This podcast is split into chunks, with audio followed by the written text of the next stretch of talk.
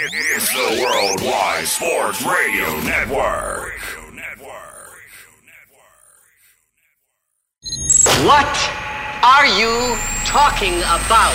No, it's not him. There is only one more. There is only one more. There is, that's, that's it. One more. Get a rest. No. They saw your team put up zero effort. Wake up. Remember in the old days they used to have oxygen for them. Where's the oxygen? Play like absolute just garbage. This is the Sports Loudmouths. Yay! Man, Can you keep it down? I'm trying to introduce here. with Errol Marks and Speedy Petey. You're not even a has-been. You're never was. You're never was. You're never was. We are back, ladies and gentlemen. As you know, this is a new show of the Sports Loudmouths. I'm your host, Errol Marks, my co-host, Speedy Petey. You can call us at 631-672-3108. You can go to our website at www.worldwidesportsradio.com. Download our app by going to iOS, WWSRN, or Android, Worldwide Sports Radio Network. Speedy Petey, we have a great show lined up for everybody tonight, a three-hour show. Two very special guests. We have a guest waiting to come in in just a few moments. Uh, I, obviously, the Davante Adams thing has been the talk of the last past couple hours. Um, Allen Robinson finds a new home. Uh, he's heading uh, to yes, the world champion L.A. Rams. Uh, I don't know why they need him, but uh, They just want to create the greatest receiving corps of all time, I guess. it's absolutely ridiculous. Uh, it- obviously, we in just a few moments we're going to have we'll be talking to Chiefs Pro Bowl pass rusher Tamba Hali, and uh, at ten thirty we'll be talking to freelance Dynasty Fantasy Football content creator Jesse Reeves. He'll be joining us as well, so we'll get into some fantasy football with him. But uh, it's just absolutely crazy. And uh, before I get into the show and we get Tamba on. Um, over the last couple of days, I've been very, very quiet. I haven't really talked my business or spoke about my business. Um, my 22 year old cousin over the weekend was found uh, passed away in his bed on Sunday morning. And uh, 22 years old, uh, very, not only a very close family member, but just a good person, really good hearted kid. And um, when I found out he passed away, obviously everybody that knows me knows that um, I lost a nephew at four a four month year old nephew a couple of months ago, and, and now I lose uh, my 22 year old cousin. I mean, it's just not been good, in, you know, as far as luck when it comes to my family. But um, my my cousin Andrew, who passed away at 22 years old, um, passes away with his sister Rebecca, um, his father Arthur, and his mother Phyllis.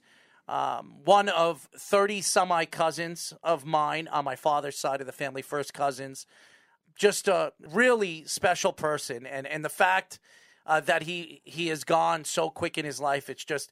It, it's just really, really sad, and, and I, I want to, I want to reach out, and I want to tell everybody that you know I don't speak my business. I don't really talk about my business on this show. It's just very, very hard. For the last couple of days, I've been really keeping it to myself because it, it's just it's it's just hard to talk about when, you when you think about you know family members going at such a young age, uh, you know losing nephews, lo- losing just, just just so many different people so quick in your life and and they didn't even have much of a life. I mean seriously, 22 years old, was in the Marine Corps, came home to visit the family, and then two days later his father finds him in his bed, passed away. So. Um, I, I want to give a shout out to my uh, my uncle Arthur, uh, my aunt Phyllis, and my cousin Rebecca, um, and Andrew, who was not only a good cousin, a very special cousin, and um, may he rest in peace. And uh, it's just a really sad situation. So Oh, absolutely.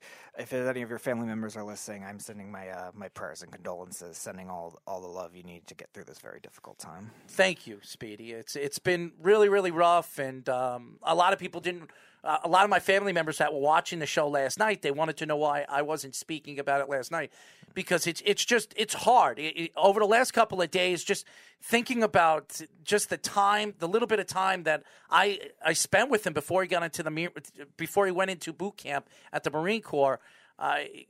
And, the conversations that we had and just who he is as a person and, and, and the fact that he's gone at the age of 22 it, it's just it's hard. It's really heartbroken, and it, it's just a terrible situation. And uh, like I said, uh, to all my family members, to my cousins, uh, to my aunts and uncles, uh, he he won't be forgotten. That's for sure. Well, Speedy, are you ready to bring in Tamba? Yes, I am. All right. Uh, we are now talking to Chiefs Pro Bowl pass rusher Tamba Hali. What's going on, Tamba? Um, just kicking back, man. Is you know, I, I, can't even skip your story, man. Um, my condolences to you and Thank your you. family. Thank you. Um, can only imagine it's a hard week for you, uh, but um, you know, just uh, hearing that, you know, we, you know, all of our prayers go towards you at this. Thank moment. you so much, Tamba. It, it's it's sad because I, I lost a nephew a couple of months ago. My sister lost her four month year old uh, son. Uh, my godson, he, he passed away. Uh, um, obviously, it was a freak situation, and then and then losing my cousin. He was actually one of the cousins that came to my uh, my nephew's um, uh, my my my nephew's wake. Uh, and he's gone. He's he was the one that actually carried the coffin to, to the ground. It, it's just it, it just seems like it, they're just family. You know, it, it comes and it goes, and you don't realize how short life is, and you don't realize how important life is, and you should Right. enjoy every second, every minute, every every time you wake up in the morning, and thank God that you have your health. Very true, man. Very true. Very relatable to me. But right now, you know, our prayers go to your family. Thank and you. Everyone that's involved with that. So, uh, Tamba, uh, you have been out of the league for quite a few years. And, Five years. Yes, quite a few years. And, uh, you know, obviously, you know, we're talking about possibly, uh, maybe, maybe a Hall of Fame nominee. We, we don't know. But uh, you had a tremendous career, really a tremendous career. And as everybody knows, we are talking to Chiefs Pro Bowl pass rusher Tamba Hali. Uh, he's now retired now into his music life. We will talk about that in just a few moments. But how are you doing? What what is it like uh, being retired and just enjoying life? Um, it, it's it's a lot of work. Obviously, um, it's not easy. Um, football was much easy easier. Um, I, I get to be around my family, my wife, my kids. Um, that's hard. You know, they, they expect daddy to always be there, but it's also fun. I mean, being able to relax, you know, not have to make make weight every week. That's one of the, you know, it's like, man, I got to make weight, make weight 260, and it's like now I don't have to worry about that. But then I do. It's like anytime my weight start creeping up, like man, I gotta. But it's fun, man. I'm. I mean, I'm enjoying the time. You know, just doing things that I enjoy doing. I love doing music, and I spend most of my time doing it and connecting with good people.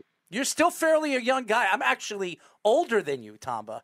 I, I'm Really? actually a year older than you. I'm 39. You're 38. so That's it, it- right. it's crazy that you're 38 years old. Your career is over, and you're still very, very young. And you got your whole life in front of you. It really does. You, re- you really do. So why don't we get into what you're doing uh, off the field? You have right now a record company called Relume, uh, Relume Records. Tell us a little bit uh, how you got into this and what made you fall in love with music so much. Um, let's start out with. Uh, I grew up in the church. Obviously, when you grow up in the church, you grow up singing. You, you know, I play the bongos. My mom is a minister. My stepdad's a minister. So I, I grew up in the church singing. So that's where my music side come from. When I got to the country, uh, '94, I couldn't read or write, and my dad got us on hooked on phonics. So now I'm learning how to read, but we're rhyming and, and growing up in New Jersey. So in New Jersey, it's all rappers up there. You know, it's all the Biggies, the Pox, the, the Cam'rons, you know, the Wu Tang. So my my stepbrother had left all his mixtapes, all his his you know 80s mixtapes. Um, you know, I, I was so hip to it, and I I loved the sound when I got to the states. Uh, rapping, you know, just rapping was cool, rhyming and putting words together. Um, in the league, I did it in college. I just did it for fun. Um, it kept me busy, stayed out of trouble, you know. And um, but in the league, when I got, I built this studio behind me, and I just spent most of my time in the off season just you know writing music. Mm. Um, I signed um an act, Gillie Da Kid. We worked around each other for about five, six years. Uh, now he's on to his podcast is doing pretty awesome. Um, but I signed him, a couple producers. I signed another artist named Stars.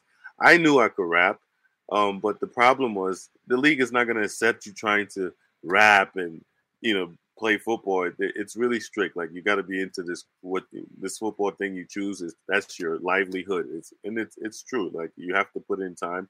So I kind of did it on the side. Afterwards, I kind I, I, I just felt like man I, I could do this. Let me let me go ahead and, and do it. Let me invest money into myself instead of putting it in other people.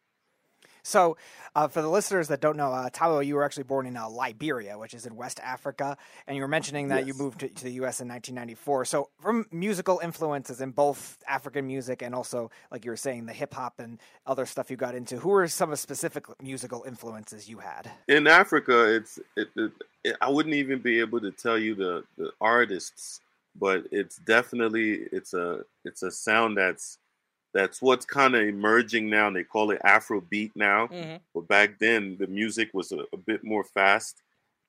And um, in the states, you're talking about Jay Z. Like that's you know, if I had to want to model myself, Jay Z, uh, Cam'ron, uh, Jadakiss, uh, um, um, Biggie and Pac, and so I, I grew up in that era, '94 and, and up. And so I kind of saw all all of that saga going down, uh, and I, I just enjoyed the music. Those are those were my biggest influence, and over time, uh, 50 Cents and Drake and those guys. You know, I still listen to hip hop because it, it obviously it got better. You know, the, what Kendrick and what Drake is doing with the words, it's not it's not BS. Like you got to really come with it. You got to be good at the craft, and you got to be good with your storytelling. So uh, you know, it's those those people always influence. Little Wayne, I, one of my biggest influences is Little Wayne because he just took it far left and he was still able to have clarity with it. So those guys are like our age, but yet, you know, I was in a whole different realm, but I listened to them. As everybody knows, we are talking to Chiefs Pro Bowl pass rusher Tamba Hali. And by the way, I think 90s hip hop is so much better than the new age hip hop. I, I do not like the new age hip hop. I mean, Kendrick Lamar is all right. I mean, but you you see what's going on with some of these different artists that are coming out. It, it just it, they're talking about shoes and socks and and talking about things that make absolutely no sense. Who cares? I, I mean, yes, the rhyming has gotten a little bit better, but I, I think the after you know afterthought of the '90s with the Wu Tang Clan, and I'm actually not only do I do sports radio, I'm a DJ. I've traveled all around the country. I used to be on tour with Mary J. Blige. I, I went on tour with Rob Base. Wow, so that's big time. yeah, so I we I- need to connect, man. You got to spin some of my records, man. Absolutely, we'll talk. We'll talk. Absolutely. I, I've I and I've been DJing. I do private parties now. I've been all over the country, all over the world DJing, and and I've met a lot of people, a lot of influencers, and I I was at uh, Kanye West's uh, Yeezus. Album release party so I, I know yeah so I, I, I, know Nas. I, I know a lot of different you know hip hop artists here from New York so I, I've been around it for a very very long time so the music and the, and the way music is transitioned and and now everybody's using different you know different clips of different tracks and and everybody's trying to you know change the way music is. It, it is it is different that's for damn sure but is. Why don't we get into your career? Because you had a fantastic football career. I think people forget. I, I talked to a bunch of people. I said, I got Tamba Hali coming on the show. And then some people said, Who? And I said, You don't know who Tamba Hali is? He played for Kansas City all those years. He was dominant. He, he, he- at one point, you were one of the best pass rushers in the NFL. So let's go through your career. You were drafted by Kansas City in 2006 and, and really grew as a football player. Tell us a little bit about the time that you were in Kansas City from 2006, really all the way to 2000, I, I would say 2017. Um, being drafted by Herm Edwards, obviously it was a it was a big deal. Uh, I was a huge Jets fan coming out of New Jersey. I love I love watching the Jets. I, I wasn't big on the NFL, but Herm and Carl Peterson coming into State College and and um, watching my pro day, and then picking me in the twentieth pick was a huge deal. I get there. I play with veteran players, Ty Law. I think Willie Roaf had retired at the end, at, Mhm. at that time, but we had a Hall of Famer guard, Will Will Shields, Trent Green. I played with some really good caliber players, good people, Uh, but then it became hard, you know, like all of those guys left and we were kind of like starting over. And then we lost Lamar, Lamar Hunt, uh, senior. Mm-hmm. So it was a whole new um, organization coming together. Clark, uh, who's the chairman right now, the owner, one of the four owners, did a tremendous job over the time hiring different coaches. But at the time, you know, it was always in the air. You had to make the team. So it wasn't an, an easy transition. Some guys have. I, I had to go through a, a bunch of different head coaches. Um, but it, it all started to pan out when we got, I'll say, uh, we got Scott Pioli. Scott Pioli paid me, obviously, but he brought in a different scheme. He brought in a three-four scheme with Romeo Crennel, and we had Charlie Weis. Uh, and then Charlie Weis only spent uh, maybe a year or so, and then he was out. But Romeo was able to use me in a three-four scheme, so I could become the pass rusher that I eventually became. Um, and then we get Andy Reid because, you know, there's a, a small transition there. You know, some mishaps things didn't go the way that Romeo Crennel wanted. And we get Andy Reid, and he's a whole different type of coach. His approach to the game, he changed our culture. We were so accustomed to losing. Um, everything changed. Players coach, but he he demands that you know you love football. You need to come to work. You know he, he, all the little things. He kind of reminded me of Joe. Joe didn't have a lot of rules, but if you couldn't you know abide by those few rules that he had, it wasn't going to work out for you. Andy was hands on, so if he was going to release a player, he was the, the um, I wouldn't say captain, uh, but the leaders on the team, he would he would discuss it with them. He say, you know, I think we're, we're going to let this guy go. You know, he will keep you involved. Um, but yeah, my time with Andy Reid, I, I, always talk to coach and I say to him, I say, I would love to, if I ever, anyone that I want to be like is you, because he never wavered in, in in his approach towards what he was trying to accomplish What when he gets got to the chief. And that was like the highlight of my career because that's when I started to get to win games. That's when we got to the playoff and, and uh, won some playoff games. And it, we had a drought for quite a bit of time there uh, since 93, you know. So Andy Reid was like the pinnacle to now back into the playoff. And now look what uh, Patrick and his guys are doing over there. So you know, my time my time with the Hunts, it's it's been uh, it was a tremendous ride. You know, I'm I'm indebted to that family, that organization. They just recently had made me an ambassador uh, for the Chiefs. Um, so I work with an or- organization. It's a nonprofit organization, uh, and we raise funds and we help the community. Um, we raise money and, and then put it back into the community. So it's it's a pretty cool gig that I, and, um, I'm a part of here in Kansas City. So you mentioned you started your career with Herm Edwards. We know about his personality, what he could be. So what was he like on and off the field? And do you have a particular Herm Edwards story that stands out? um, Herm, Herm was a player's coach. You know, Herm would Herm was not going to lie to we you. We play to win the game. he wasn't going to lie to you because he knew, like, you know, you're not. These are grown men. You you got to kind of shoot them straight. Um, Herm just, I remember one time Herm said, I don't care what you got to do before the game, you know. And then he broke out and say, you know, back in the day when we play, the professors would be walking down on Berkeley, you know, doing that stuff. He said, I don't care what you got to do, whatever you got to do, just make sure you show up on Sunday and play. And it was just, you know, straight to the point because he knew these uh, these guys would do whatever it takes to get on the field and have a good game, and he wasn't going to get in their way. So, you know, I remember that story vividly. I didn't get long time with Herm, but I loved Herm because he just cut it the way it should. He told you the truth, and then you had to be a man about it and go do your job. We are talking to Chiefs Pro Bowl pass rusher Tamba Hali. Now, Tamba, you, you watch the game now, and the game's completely changed from when you were playing. Really, in the last five years, with some of the rule changes, I mean, obviously you can't hit over the you know over the shoulder now. You, I, I mean, it's become a game of just to me, sometimes baby like. You know, you might as well play flag football now because that's what the NFL is becoming.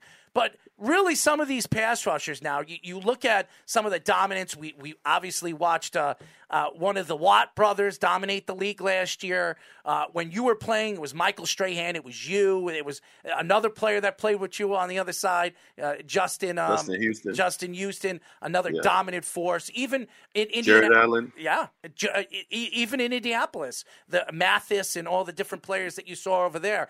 So, Yeah. what do you what do you think the changes are? You know, have been really at your position and some of these young pass rushers that have come into the league.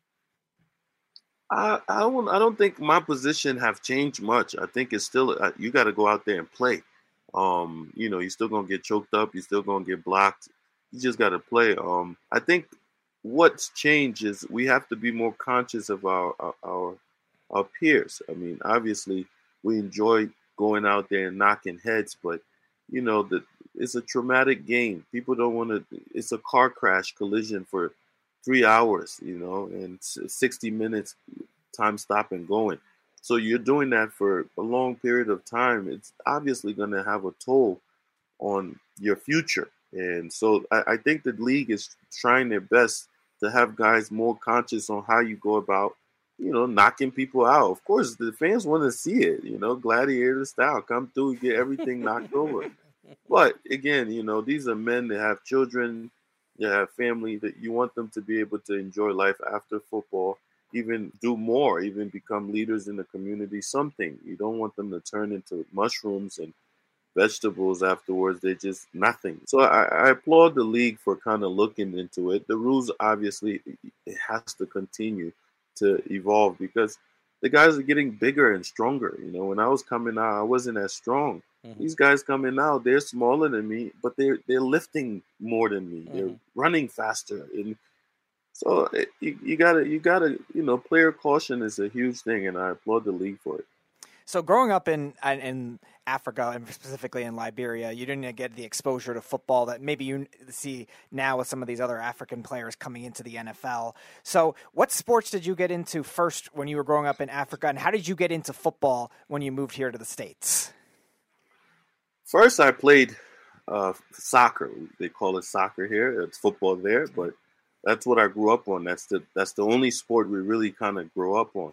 Uh, when I got to the states, I, I got into basketball. You know, I have a little height, and I, I enjoyed moving on the court and bouncing the ball, and and, and you know going to the park and learning how to play. Um, how did I get in football? It was my uh, my gym teacher. Uh, he he was the defensive coordinator. His Ed Clement. He always said, once you get to the high school, play football. You know, and I, I really didn't want to play football. I didn't understand the game. And when I got to high school, I really didn't understand the game, but I enjoy hitting. That's something I don't know. It just came natural. It's like we lined up and we, you know, go here, get the guy with the ball. Simple. So I line up and I do it as fast as possible. And then, you know, get on. I played right tackle uh, as freshman year in high school and, and blocked this guy in front of you. So I didn't even realize I had to remember that. So every play, it's like I'll ask Warren. Warren will be right next to me, and I'll ask Warren, Warren, what do I do? He will point to the guy. Block this guy. I'm block this guy. So the guy knows it's coming. But I'm that was you know that was my life starting out with football. But it was Ed Clemick who encouraged me uh, to play um, football in high school. Tamba, you obviously we've we talked to a, we we talked to a lot of ex NFL players. They've come on our show. Uh, Brandon Lloyd came on our show. We talked to Christian Okoye, Okoye, the Nigerian Nightmare, another guy that came all the way uh, from another country to, to play football over here and really never played football in his in, in, in his country.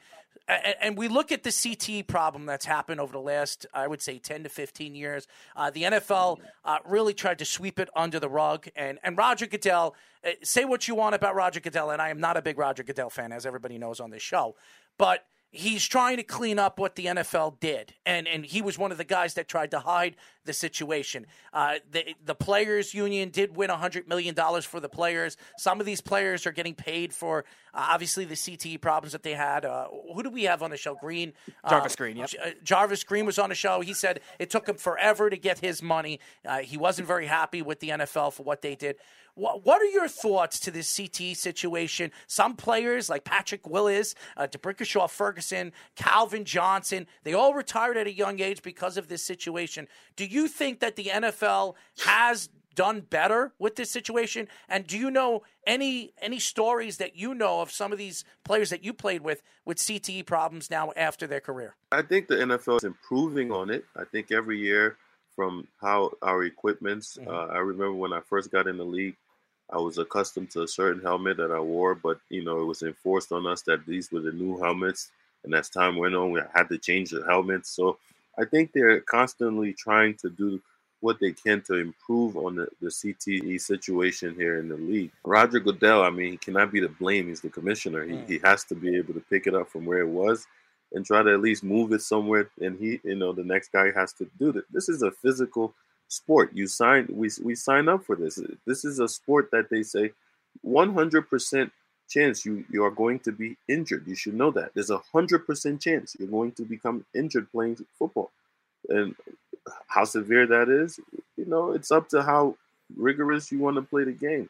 Um, but I, I think the guys are getting wiser. I think the guys are getting smarter. They, they realize that, hey, man, it's not all about the money. It's about our health. You know, we want to live a longer life.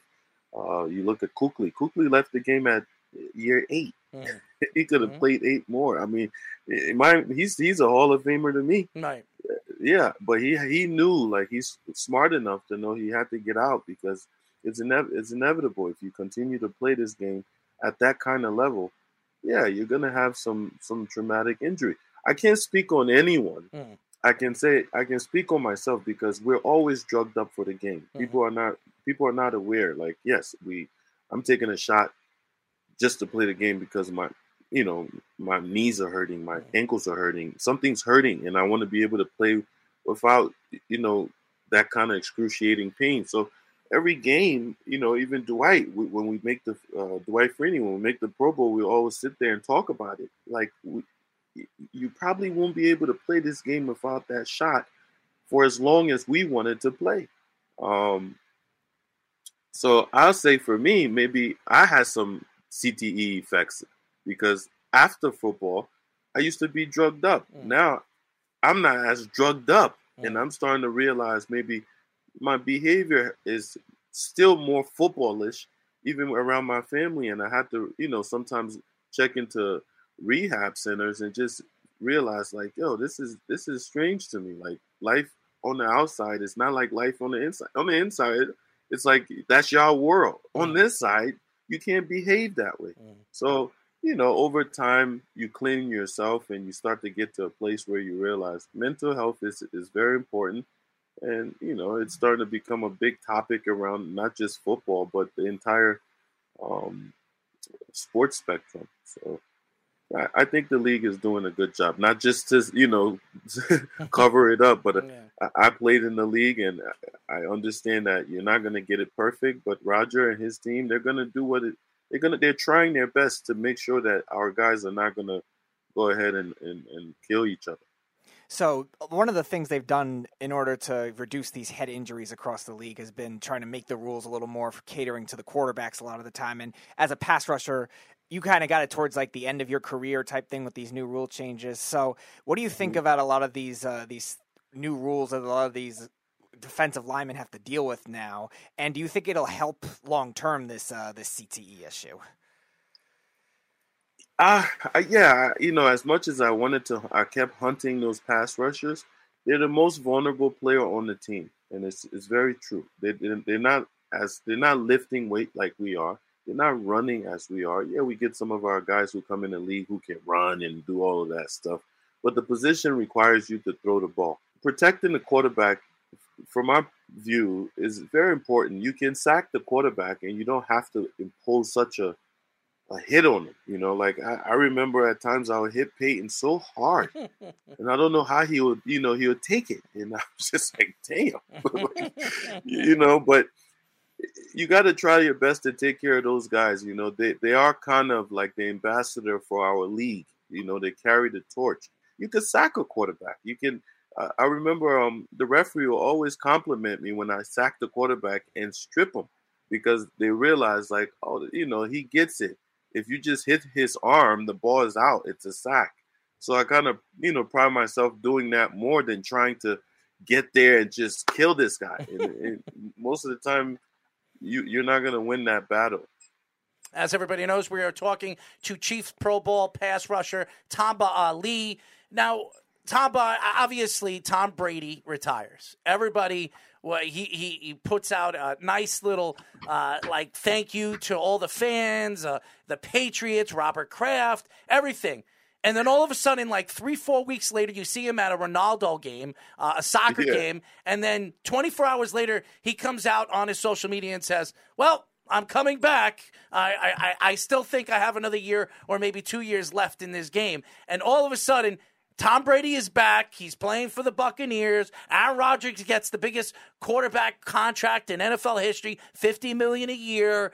Russell Wow. Wilson goes to the Broncos. The AFC is stacked now. Khalil Mack over there with the Chargers and C.J. Yeah. Jackson. Wow. Sons. I mean, it's crazy. Uh, from the NFC, where you know you were in the AFC practically your whole career, now Yeah. the NFC, where, which has been a world power over there, has become the weak power, and the AFC becomes so big. What are your thoughts of Tom Brady's return and really the transition from the AFC, from the NFC being so strong to being weak and the AFC being so strong, and your division, Kansas City, the Broncos, the Las Vegas uh, Raiders, who, by the way, just landed uh, Davante Adams now. I mean, that division is as good as division we've seen in almost 20 years. What are your thoughts to the AFC just looking like it's going to dominate this year? Um, I mean, Tom Brady coming back to me is is huge. Uh, I I I, I want to still see him play. Mm-hmm. He looked like he can still play. I don't, I don't you know, he's he he did. I mean, his last game, 5,000 yards, 40 touchdowns, of course. Yeah. Yeah, 44 years old, and he's still doing it. Yeah, he looked like he could still play. So it's kind of cool how he did it. He kind of kept the press down off of him. He, you know, like I don't want to keep talking about this all off season. Just I'm retiring. I'm coming back. Good. He pulled the Jordan. You know, applaud applaud the guy. He was able to get a little relief from football for a minute there. He came back. But the AFC, yes, uh, it's you know having Mahomes. What Mahomes have have done in the past, let's say four years since he's been a starter, is you know we've played a championship game here. Yes, it's it's only made more players want to play in our, th- this conference because you're on prime time and you're playing against really really good players. I think Russell Wilson got it. I think he figured it out. Like I need to go play in the AFC. You know, uh, Russell will. But what I see now, it's kind of hard the AFC West because now you got Khalil Mack with the Chargers. So that's Joey Bosa and Khalil Khalil Mack that's going to be haunting, you know, our guy here, uh, Patrick. So that that's tough. And then you got um, Russell Wilson, who's gonna, you know, he's gonna show up every every game. Obviously, they're gonna keep making moves out there. But yeah, I, it's gonna be an exciting year. I, I don't think the NFC is just getting worse. I just think, I just think it's the it's the you know what's happening right now. You still got Aaron Rodgers. You got you know you got the two you got- goats that's still sitting on that side. You got four teams in the NFC. That's all you got. That's really all you have, Tamba. I, I you San What Francisco. Dallas? You counting Dallas? Oh no, I'm not counting Dallas. No, we Whoa. never- We never, count Dallas. I mean, especially all the players they lost this offseason. They gave Zeke Elliott sixty million dollars. I mean, I, I mean they can't get rid of that contract, obviously. But if you look at right He's now the good. He's NFC, you got San Francisco, right? You got Okay. you got Tampa Bay, the Green Bay Packers, and who's the other team, Speedy? The Rams. 49ers. The Rams. I said the 49ers. So the 49ers, the yeah. Rams, the Packers, the Packers in Tampa Bay. That's it. Minnesota good? No. Eh, The Carolina Panthers good? No. I mean, they're trying to get Deshaun Watson, but now you're hearing Deshaun Watson, he, he- he's picking Right. through two teams. Where's he going? I'm going to tell you where he's going to go. He's probably going to the AFC. What are the two teams? Atlanta and who? Uh, I've heard the Saints and the Browns are also interested too. because now the Browns uh, Baker Actually, Mayfield could- forcing his way out. So You know, he'd be smart to go to the NFC. Actually, Deshaun Watson would be smart to go to the NFC. If he goes into the AFC, look at the AFC. You got Buffalo, Josh Allen. You got Mac big. Jones. You got Mac Jones with New England. Who, who knows? Maybe Zach Wilson's the guy with the Jets. The Jets. You got Baltimore with Lamar Jackson. You got big. yeah, yeah. Then you got the Cleveland Browns. Well, obviously He wants out. I just heard he wants out. Baker Mayfield wants out. Then you got Joe Burrow from the Bengals, and then you go to your division. You got I don't know Derek Carr. You got Russell Wilson, Patrick Mahomes. I mean, Stacked. It's stacked, and oh, Justin Herbert too. He's good. Yeah, he's really He's good. tall and good. Yes, yes. No, really you're good. right. You're right. I mean, it's all on the AFC side. You guys do this every day, so Yeah. no, you're right. You Hey, you're got the it. one. Hold on, we do this every day, but you played in this, and you would be playing.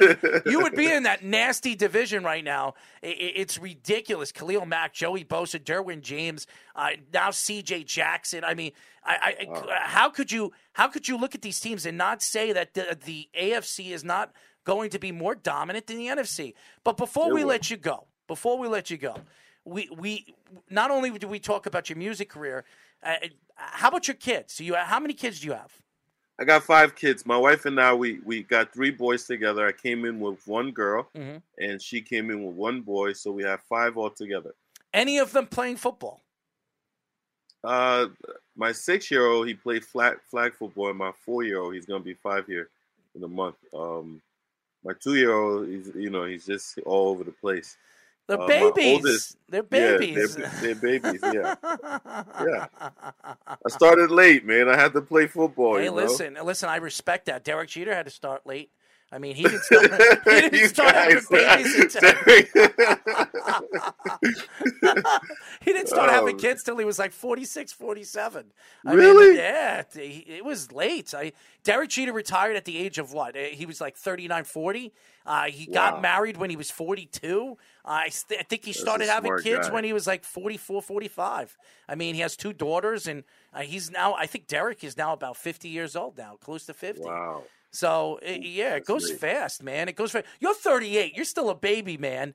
You're, I you're- am. You are. I'm 39, and I, you know, I feel like my arms are falling apart. My shoulders are. Falling. I didn't play, and I didn't play professional football, bud. So I could only It's imagine falling how. apart, man. It's falling apart. Look at your fingers. but uh, I don't even wear a, a wedding ring. It's that bad, man. Can you imagine? I could imagine. I could. And by the way, I know who Gillie Da Kid is too. Uh, a great artist, uh, you know, underground artist that really came into the game. I didn't even know he worked with you. He, you signed him, but uh, I know him very well. I know him very Yeah, I worked with him for a long time. Gillie is a character. I mean, what what people saw, you know, back in the 2000, early 2000 about him, it's nothing. That's not even him. When you get around the guy, he's a clown. He's a funny guy. He all he wants to do is smoke weed and laugh all day. so uh, you know, it, it was a ball working with him. Um, I'm ha- I'm happy to see him successful now. He found something that he enjoys doing, obviously. Um, but yeah, it was it was it was nice. I really I love Gillie, and I wanted to see him succeed. But I think he kind of knew that they was not gonna let him in that door. He knew it. He, he milked it for long. We did like five six years. He knew. But then I got I got the picture. My lawyer said, "Tamba, they're not going to." Uh, it's uh, just uh. he he he kind of said some things, and they're not mm. gonna let him. And then I mm. was like, "All right, cool. Let's get mm. these albums out the way," and we did. So I, I as my last question, I wanted to, uh, I actually wanted to uh, give a little the listeners a little preview of your new track and ask you a music related question. So I'm just going to play a little bit for you now, uh, further you guys now. Apologies, apologies. Here they talking about the boy, but that don't bother me. Hollering, hollering, sending subliminals. Shots they firing, yet I see no criminals. Records ain't adding enough. I guess they ain't bad enough. Hits after hits, got them all now backing up. Whole city backing us, top no matter what. Yeah, it's that real ever since they scatter us. Rap. So Who that is was a- that? Is that you? That's That's me, baby. That's, me. That's you already beautiful. know. That's beautiful, man. I, I we definitely got to talk. I, I like it. I like it a lot. I like the production. Did you produce that? No, I have a I have a producer. He's in uh he's in Nigeria. I I don't do more rap. I did rap for the fans because I do dumb down music. I sing. I Mm. do more Afro beat. I Mm. just we just released a video today. It's called "Can't Get Enough" on my YouTube page. So it's I don't, you know, rap rap is so controversial. It's Mm. almost like I'm always gonna fight someone in a rap. That's true. so we sing. I like to sing, and and it's and and people want to dance. Mm. So we do dance kind of love and lust kind of music, Afro beat, more rhythmic. I loved it. I, I got to check it out, and we definitely we, we definitely got to talk. So what I'll have is I'll have my producer Speedy uh, get get your your email or get your phone number, and we'll talk on the phone. I, I definitely like to work with you. I, I actually make beats too, so I still I still make beats. I've been doing it. I sold some of my music to Ne-Yo over the years. So uh, wow, yeah. you've so, been you've been you're like Yeah. you're like a vet in this thing, man. I need in the to- I need music to- in the music industry i've been i've been a vet I, i've been djing since i was 15 i'm 39 now so i've been doing it for almost 25 years music and, yeah, so and you can production definitely. oh I yeah can pick your brain. I, I went sure. from records to cds to now digital digital digital and now everybody can dj i mean some of these djs are just horrible and they don't know what what it is to go back and, and use 70s music and and, and yeah, Yeah. It, it just it, the music world is really they've lost the understanding of what 80s music was and what 90s music was freestyle and all that other stuff only only the new uh, the old hip hop production producers, and even DJ Premier, who I know very, very well, out uh, you know, out from uh, you know, he's from over here. He Yeah. really rediscovered and really changed the way music really, uh, you know, was produ- produced and, and presented to the world. So uh, and now you have all the different people and all the different producers that are coming out now. So really appreciate you joining us, Tamba. I, I, I know you're a very busy guy, uh, as as we see over here. I, you stayed on for quite a few, you know, few minutes with us. I mean, forty I five minutes. appreciate you guys, man. I, I mean, I usually, I used, I used to turn down podcasts, and then someone sat me down and said, "But Tamba, that your personality is is like those guys. You like talking, so why don't why don't you spend more time, you know, with people who want to talk?" And I say, "Yo, it makes sense." You know, Well, so, you want- yeah, I really appreciate it. You want to know something? you We're not a podcast. We're we're a live radio show, and uh, we're we're live, and, and our show airs on 103.9 FM here on Long Island. We're the only sports radio show that airs out here in Long Island, New York. Really? So Yes. you guys are on on the East Coast? Yes, Okay, yes. I'm right there in Teaneck. There So- you go. There you Oh go. God. So we Yeah. we got to talk, man. I'll have my producer Speedy over here reach out to you. We'll get all your information and we'll talk. Well, definitely because if if you I I- obviously you're a music guy, I'm a music guy, and I would love maybe we'll maybe we'll go to the studio and we'll work a little bit together. I would love to. Uh, yeah, I'm, I'm in the studio right now. You already know. Absolutely. I'm I here. see it over Ah, there. nice. I see a board over there. That's a nice board over there. Yeah, I'm here. I see it, man. Yeah, And, and that's what you need to do. You need to put the time and the work into it because you don't know what new track. I mean, Prince practically spent his life in the studio. So did Michael Jackson. So did Tupac Shakur. That's why after they passed away, there's so much music. There's so many tracks that they made that nobody's ever heard, unreleased stuff. So yeah. you know it, it's it's absolutely unbelievable and I, I really appreciate you joining us you put you gave us all the time so uh, thank you very much and uh, we'll talk very very soon thank you Thank you, guys. Tamba Hali, ladies and gentlemen, uh, obviously uh, Chiefs Pro Bowl pass rusher, music producer, really really nice guy. Get his information. I would love to. Speedy, you, you hear what I'm saying over here? Yeah, by the way, the song is called I'm Not Sorry, just released last month. Ah, awesome. I, I want you to reach out to him. I want you to get his email address, get his phone number. Uh, obviously, uh, interact with him tonight after we get off uh, the show so I can get all his information. He's a really, really nice guy. Tamba is uh, sensational and really uh, the, the type of person that you want to interview. Oh, yeah. because he, he oh, just, he was fantastic. yeah, he's a good personality, straightforward, and and happy to be with us. And we're really happy that he joined us. So why don't we get back into the football? Because we in, at ten thirty we're going to have uh, freelance dynasty fantasy football content creator uh, Jesse Reeves. He'll be joining us uh, in just probably I would say in about forty minutes. But uh, the Davante Adams situation, and am I surprised that Davante Adams was traded after hearing uh, really in the last couple of days that he was not going to play on the tag. He, he already said he will not play on the tag for the Green Bay Packers. And and and with Aaron Rodgers getting the 50 million a year, uh, getting the all-time biggest contract, the uh, the the highest paid contract a quarterback got in NFL history, uh, with with everything that's going on with the NFL, I am not surprised that Davante Adams was traded today. Now, I don't know what he was traded for. It looks like a, Looks like a one and a two a one and a two. this year. Um, I do. I think he's worth more. Absolutely. Do I think Vegas robbed him? I don't think Vegas robbed him because he's 29 years old and they had to pay him. He they paid him 28 and a half million dollars. He's making 128. Uh, 128 million dollars. I think it's a six-year deal. If I'm not Five-year mistaken. deal. Five-year deal. It's twenty eight point two million per year. So, uh, obviously, franchise. And by the way, so who will Green Bay franchise tag now? They can't franchise tag anybody. Once you fran- franchise tag a player, Yeah, it's past the deadline now. you can't franchise Yeah. tag another player. So they, they can't use their franchise Right, tag. it's past the deadline now anyway. So Davante Adams going to the Las Vegas Raiders. Uh, the Raiders have been looking for a star wide receiver for a while. They have. I mean, really, uh, if you really go back, you, you talk about Jerry Rice, Brown. I mean, they haven't had a star wide receiver in a while. Now, they've drafted some wide receivers. They brought Jordy Nelson in, ex Green Bay Packer. I'm not surprised that they went after another Packer. And we've seen this. We've seen this. Every single Green Bay Packer wide receiver that left Green Bay disappears. They go- they went- They fall off the map. The Raiders also signed James Jones towards the end of his career too. Yeah, they fall off the map, and and maybe because it's the quarterback, it, and maybe it's not Brett Favre, maybe it's not Aaron Rodgers. Now, Derek Carr is a fantastic quarterback. I think he's a good quarterback. Uh, adding a weapon like Davante Adams, you have Waller over there. Uh, you have a great running game and Jacobs.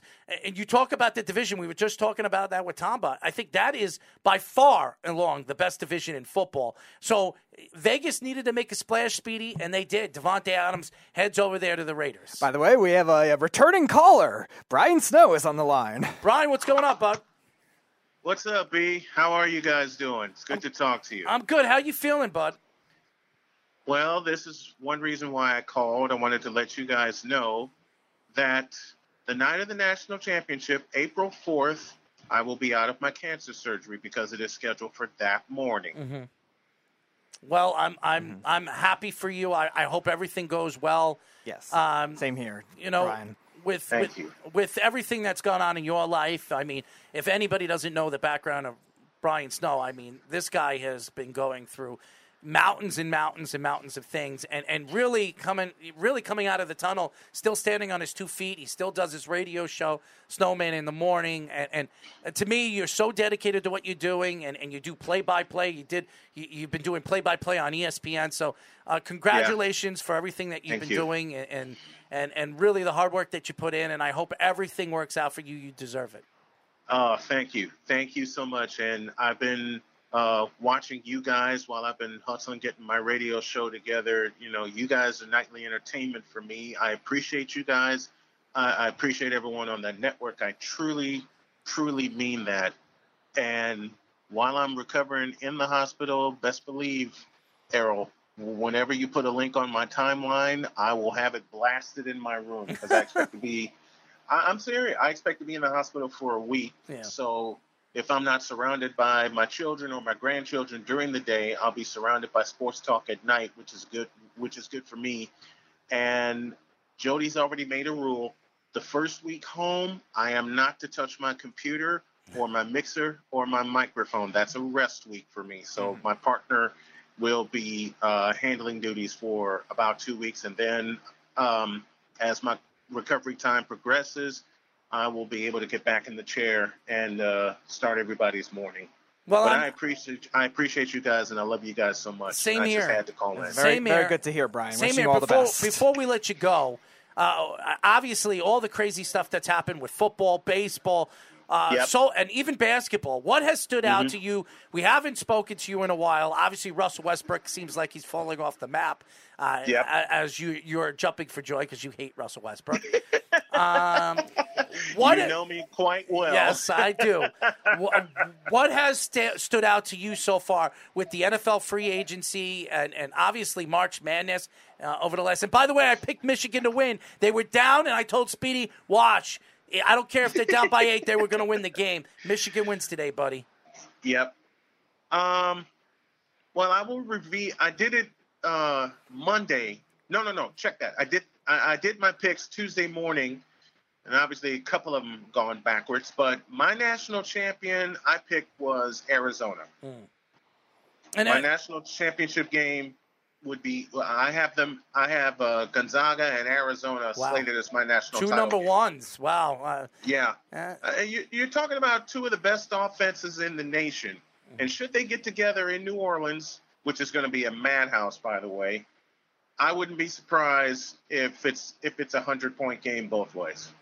Who do you think won in the NFL free agency market? Obviously, uh, I would say the LA Chargers, but who did who did you think won at the the NFL free agency market? I have two teams: the Chargers being one, and then the Raiders being being the other.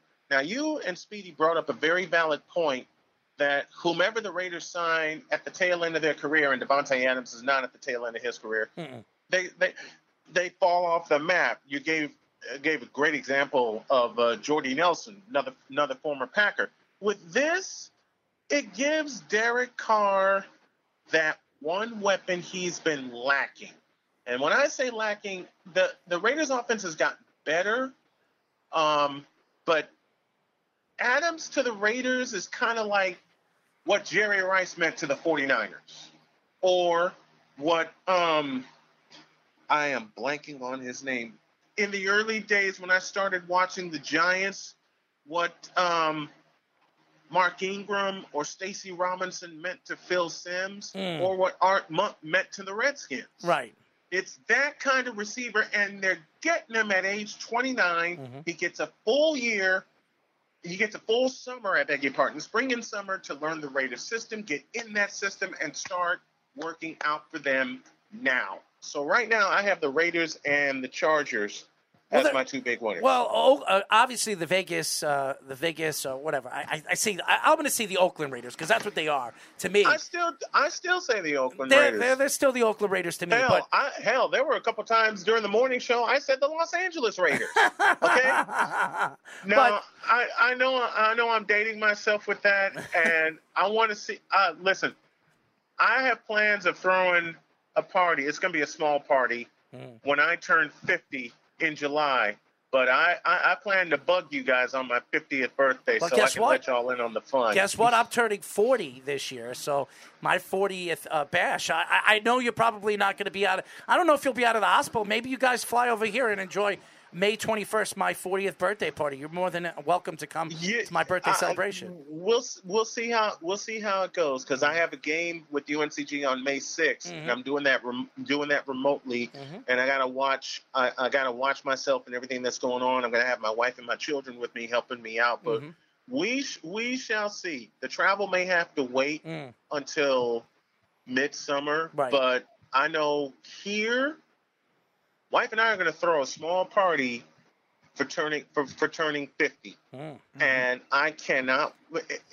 My um my son said to me, "You're going to be how old?" I said, "Yeah, I'm gonna I'm gonna turn 50," and he said, "How the hell do you turn 50 and look the way that you look?" And he teases my bald head by calling me Mr. Clean. My son's 23.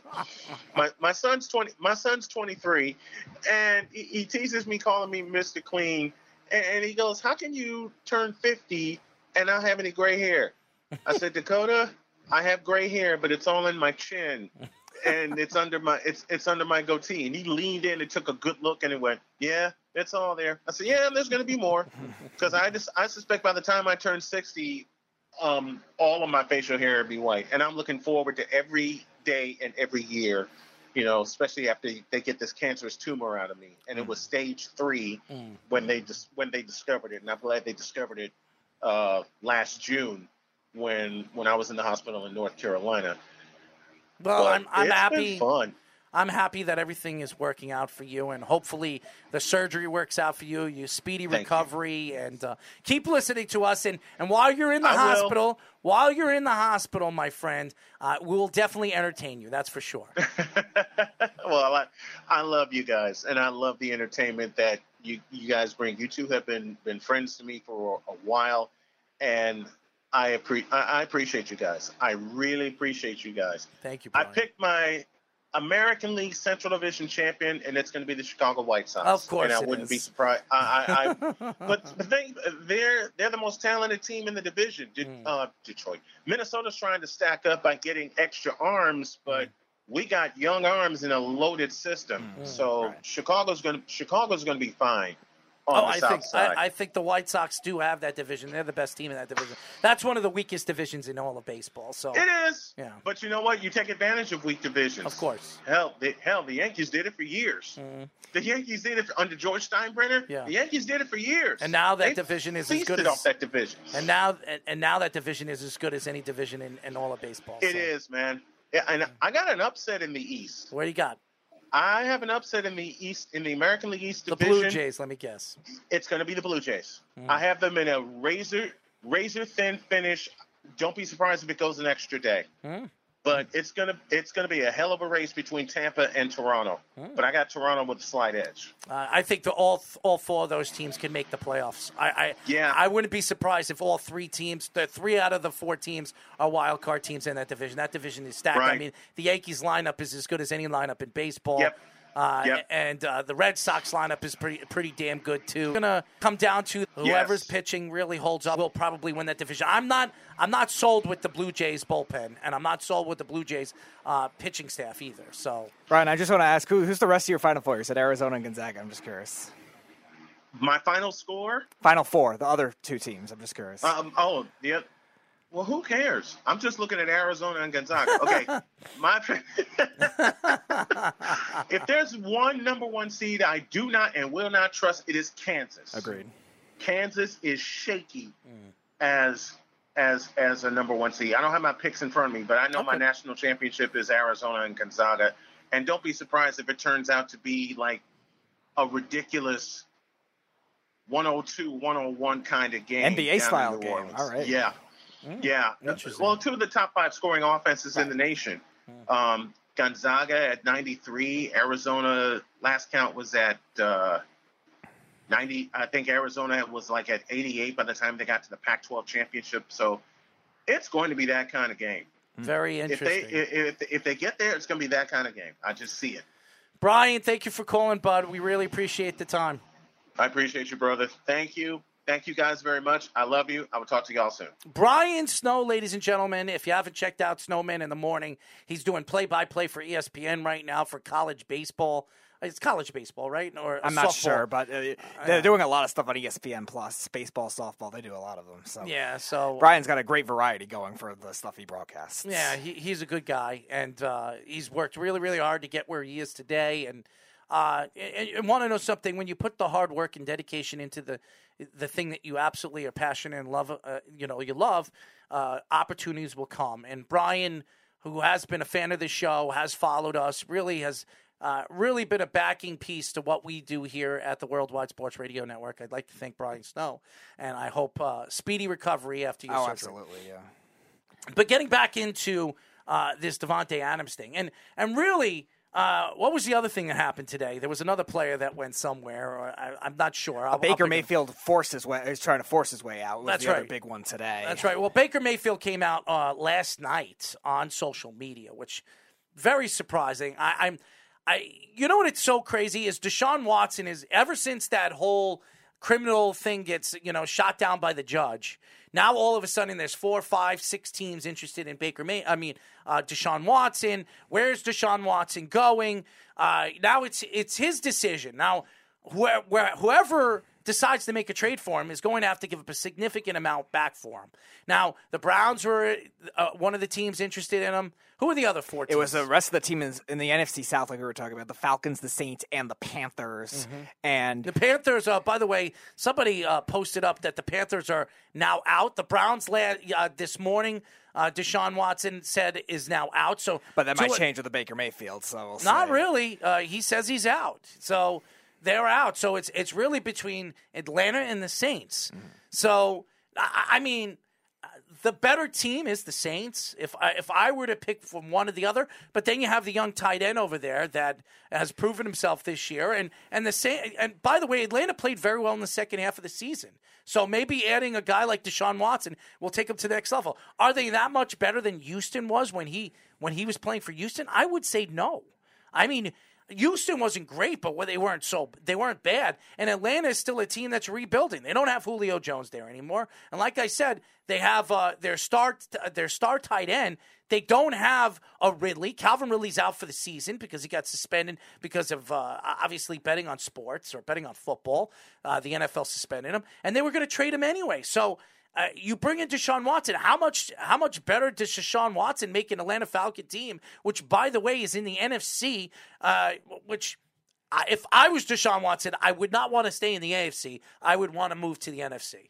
Yeah, I think they're going to be patient anyway with the way these Chargers are going right now. So far, Chargers have been dropped, which is a good sign for Deshaun Watson and a good sign for the Texans too to try to get some level of value back too. But Atlanta's in one of those positions where, yeah, they're probably better than the Texans, but they're still not eh, ready to contend right now. They had a overperforming year last year. They did a lot better than people expected at the beginning of the season. They were 7 and 10. They won a lot of close games. They played hard with a lot of their division. So they definitely did better, but they're still not anywhere close. The Saints are the better team on paper with the talent that they do have, but they are going to have to purge a lot for Deshaun Watson. So I I, I can't see how it's going to work for the Saints unless they really just go all in and try to hope to just rebuild the rest of the defense or the offensive line or something like that because they're already so far below the cap as it is. So Atlanta, from a money and salary cap perspective, makes more sense. But the question is, do you want to gamble on multiple first round picks or multiple draft picks when you still need so much on your team? And it's not like Atlanta has a luxurious money situation either. They're over the cap now. I think they're 12 million over the cap, but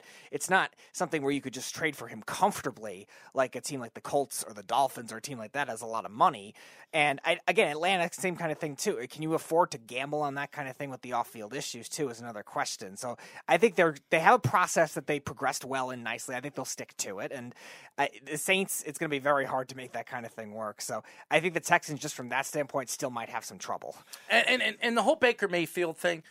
I, am not surprised that Baker Mayfield speaks out. I, the to me, the Browns fans have been treating him like garbage, really, since uh, since the year that they almost beat Kansas City in the playoffs, uh, really that one crazy you know trick played by Andy Reid that got him. And and and by the way, Kansas City goes to the Super Bowl and loses against Tampa that year.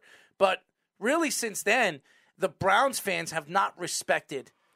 Baker Mayfield. And Baker Mayfield all season long was dealing with injury. He was playing with practically I guess you could say, uh, torn rotator cuff and, and whatever he had. Uh, his shoulder was broken, and he played practically the whole season, dealt with all the pain. Could you imagine the pain that he was going through throwing the ball and doing the things that he was doing on the field, trying to get his team into the playoffs because they were one of the favorites to come out of their division? Now, you listen to the fans, the death threats. I mean, how many people wrote to his wife? you know, during the season. His wife was standing up for him. And Baker Mayfield, he, he loves to be the center of attention. How many commercials we've seen Baker Mayfield on, you know, really in the last two years? I mean, the guy is really, he's a great personality and he's a good, uh, you know, he's a good, I guess, Samaritan for the NFL. He really is. But the way the Browns fans expect this guy to be that superstar type of player, he is not Aaron Rodgers, okay? He's not Tom Brady. He's not Deshaun Watson. He's not Patrick Mahomes.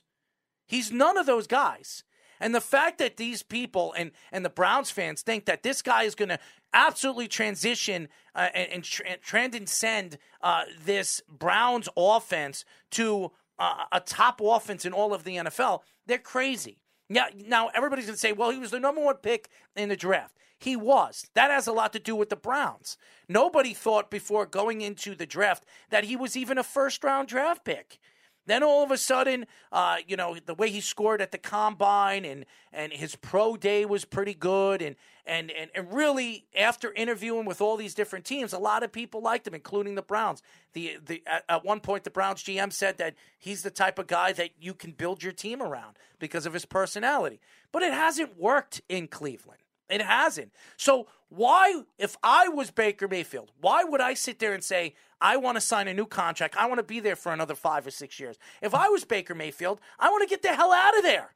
I want to go to another organization like Indianapolis, uh, a team that's going to respect me, put the players around me that could succeed. You go over there to Indianapolis, you have a, a top end running back in Taylor. You have a Pittman over there as a wide receiver. You have a great offensive line, obviously a center a centerpiece in Quenton Nelson, who's one of the best guards, one of the best offensive linemen in football, and you have a great defense. Why would he want to be in Cleveland when all you've been dealing with is craziness? Odell Beckham, Jarvis Landry, this coach, that coach. I mean, how many coaches has he had since he's come into the league? Three.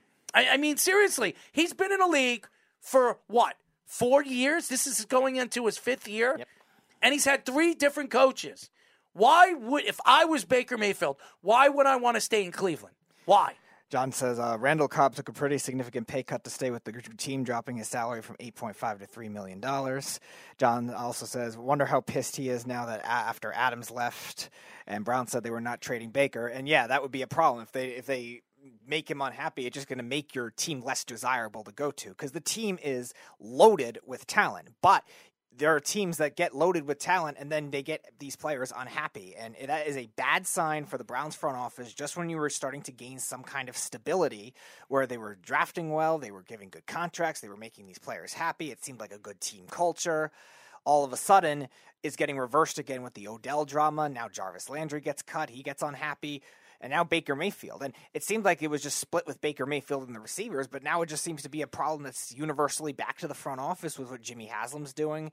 And Andrew Berry, I think, is a very good GM. He again, he drafts very well, finds these good one-year contracts, and makes it work in this kind of thing. And now all of a sudden, you're going back to the dysfunctional ways that hindered your team, making you the worst 21st century franchise in sports, you're going back to those kinds of things where these trends don't help you try to build that kind of thing.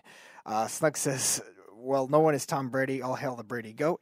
I don't know. It's worked to some degree. They're consistently winning more games. Carl said just trade Baker to the Lions. Yes, they're winning more games, Snug. I, Jared Goff is there. I picked them last year to go to the Super Bowl. I, I know how talented they are, but eventually that talent is going to get unhappy if you have these kinds of locker room, front office issues where they're not in full support of what's going on. And you do, you're right. They do make good trades. They added Amari Cooper for practically nothing, peanuts in a penny. I mean, they got Amari Cooper, and you did release Jarvis Landry. You you got rid of Odell Beckham, another cancer. So you add Amari Cooper, who's one of the best route runners in the league. No question that he is. But again, if you don't have a happy quarterback, if I was, if you're telling, if the Browns are coming out and saying they're not trading him, you're going into a season with a, a final year on his contract, a, a, disgruntled Baker Mayfield who doesn't want to play there, doesn't want to play on this team, and doesn't want to deal with the fans. What do you think is going to happen if there's anything that happens during this season and this team loses one or two games and the fans go and attack him? What is he going to do? It's going to be all over the media. It's going to be all over the press. He's going to say some derogatory things. It, it might affect his career, but it'll also affect uh, the the GM and and the organization of the Cleveland Browns, which have been a laughing stock of the NFL really for the last 25 years. So eh, the problem now they have is they have to be able to make this kind of work in terms of adjusting a team culture. Now, we've seen so many quick fixes where these quarterbacks have been swapped and succeed in other places. Now, on the other end, can it work if you're the recipient of that particular type of trade?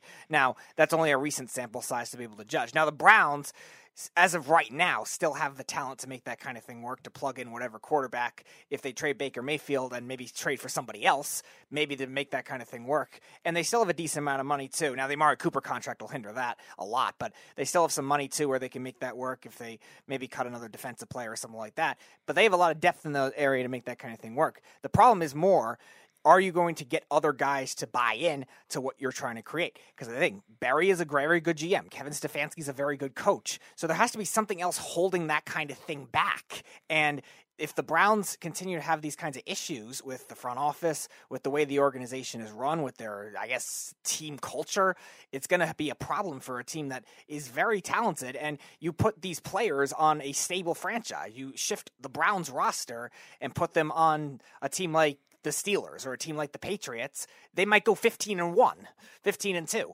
but yet they're still underwhelming in certain years where they have all this talent. They made the playoffs last year, like you're saying, almost beat the Chiefs, and they still haven't taken that next step yet. And Deshaun Watson, yeah, he's a big name. Is he better than Baker Mayfield? He's way better than Baker Mayfield. And the Browns, obviously, knowing that Deshaun Watson is is up there uh, being dangled around as a trade bait, of course they're going to do everything they can to try to make a move to, to land him. And Baker hearing that, obviously, if I was Baker Mayfield, knowing that I I've decided to take on that that fifth year option, and I, I'm coming back as the starting quarterback. And now you're hearing that Deshaun Watson's in the the loom, and, and maybe he gets he gets traded to the Browns, and then all of a sudden, what is he going to be? The backup, or what are they going to do with Baker? And then Baker's going to be tossed to another team, like as you saw Jared Goff getting tossed over there to the Detroit Lions because the Rams wanted to add Matthew Stafford so they could be a Super Bowl contender. So I think Baker's worried about if Deshaun Watson, or at the time Deshaun Watson, the last 24 to 48 hours,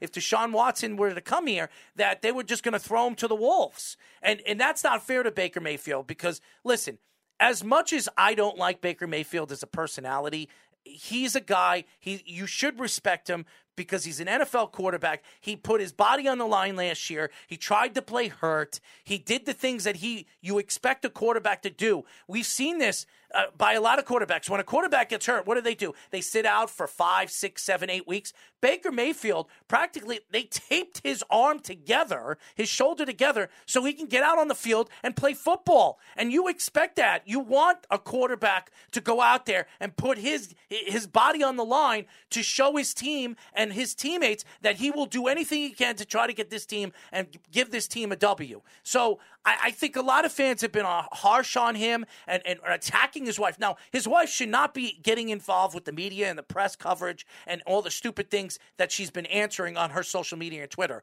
And she should keep it quiet. Baker Mayfield's a man, he can handle himself. But again, nobody should be attacking Baker Mayfield, and nobody should be attacking him saying that he's a baby. If I was Baker Mayfield, I wouldn't be happy when you know that this team five years ago picked you as the number one pick. You, you, over the last couple of years, you've seen growth of this team, a change of this team, and, and, with the talent that they have, and maybe a healthy Baker Mayfield in his fifth year, maybe he shows uh, the ownership in the GM that he could be the guy for the next five to six years. And now all of a sudden, he don't want to be there anymore because he doesn't think that the organization respects him. He doesn't think that the fans respect him. So why should I be there? So you know what? Trade him.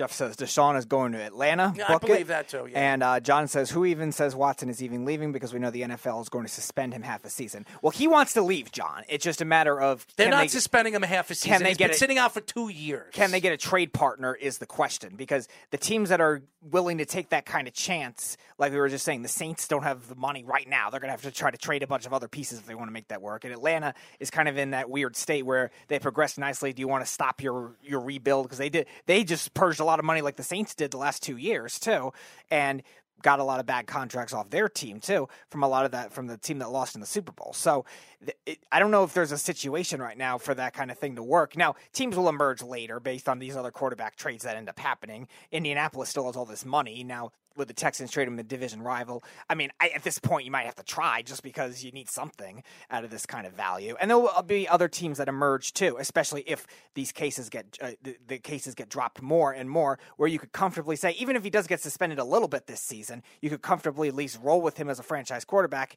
And if you think you have enough talent to win, I guess before the suspension's over, like the Steelers did when Big Ben was suspended, then maybe that team could think, okay, I can make that kind of thing work and manage it for the time being. So it'll that's the dilemma the Texans have. In terms of Watson on the on the Texans, he's as good as gone. He's not playing another snap for the Texans. And here's a team that should be very interested in Baker Mayfield. That's the Seattle Seahawks. If Baker Mayfield becomes available, Seattle just traded Russell uh, Wilson. Uh, they got a load of picks. Now, maybe they keep their two first rounds, but they got an extra one next year. Maybe they give one of their picks next year. Uh, you're not going to have to give much for Baker Mayfield because he's on a fifth year option. Uh, and and he, you know, he's disgruntled. He doesn't want to be there. So maybe if you give a first and a second, uh, maybe a first next year and a second this year. That could get it done for Baker Mayfield. It really could. Maybe a little bit more, maybe a third. But you're not going to have to give two first round draft picks because no. Baker uh, Baker has, is on his fifth year option and he don't want to be there. And everybody knows he doesn't want to be there. So does that benefit your organization on moving him? Probably not. But if he doesn't want to be there, why keep him? By the way, Jeff has arrived. What's going on, Jeff? Good evening, Captain Clown Shoes. No, that's me tonight, Jeff, not Errol. Ah, same thing. No. You guys are two halves of the the same person. Anyways, uh, Deshaun Watson's going to Atlanta.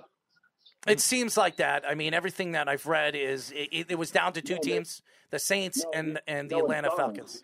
It's done. It's a done deal. They're just working on the compensation because uh, Matt Ryan was due a seven million dollar roster bonus tomorrow, Mm-hmm. and Atlanta went to him and said we need to delay that until Tuesday, and Matt Ryan agreed.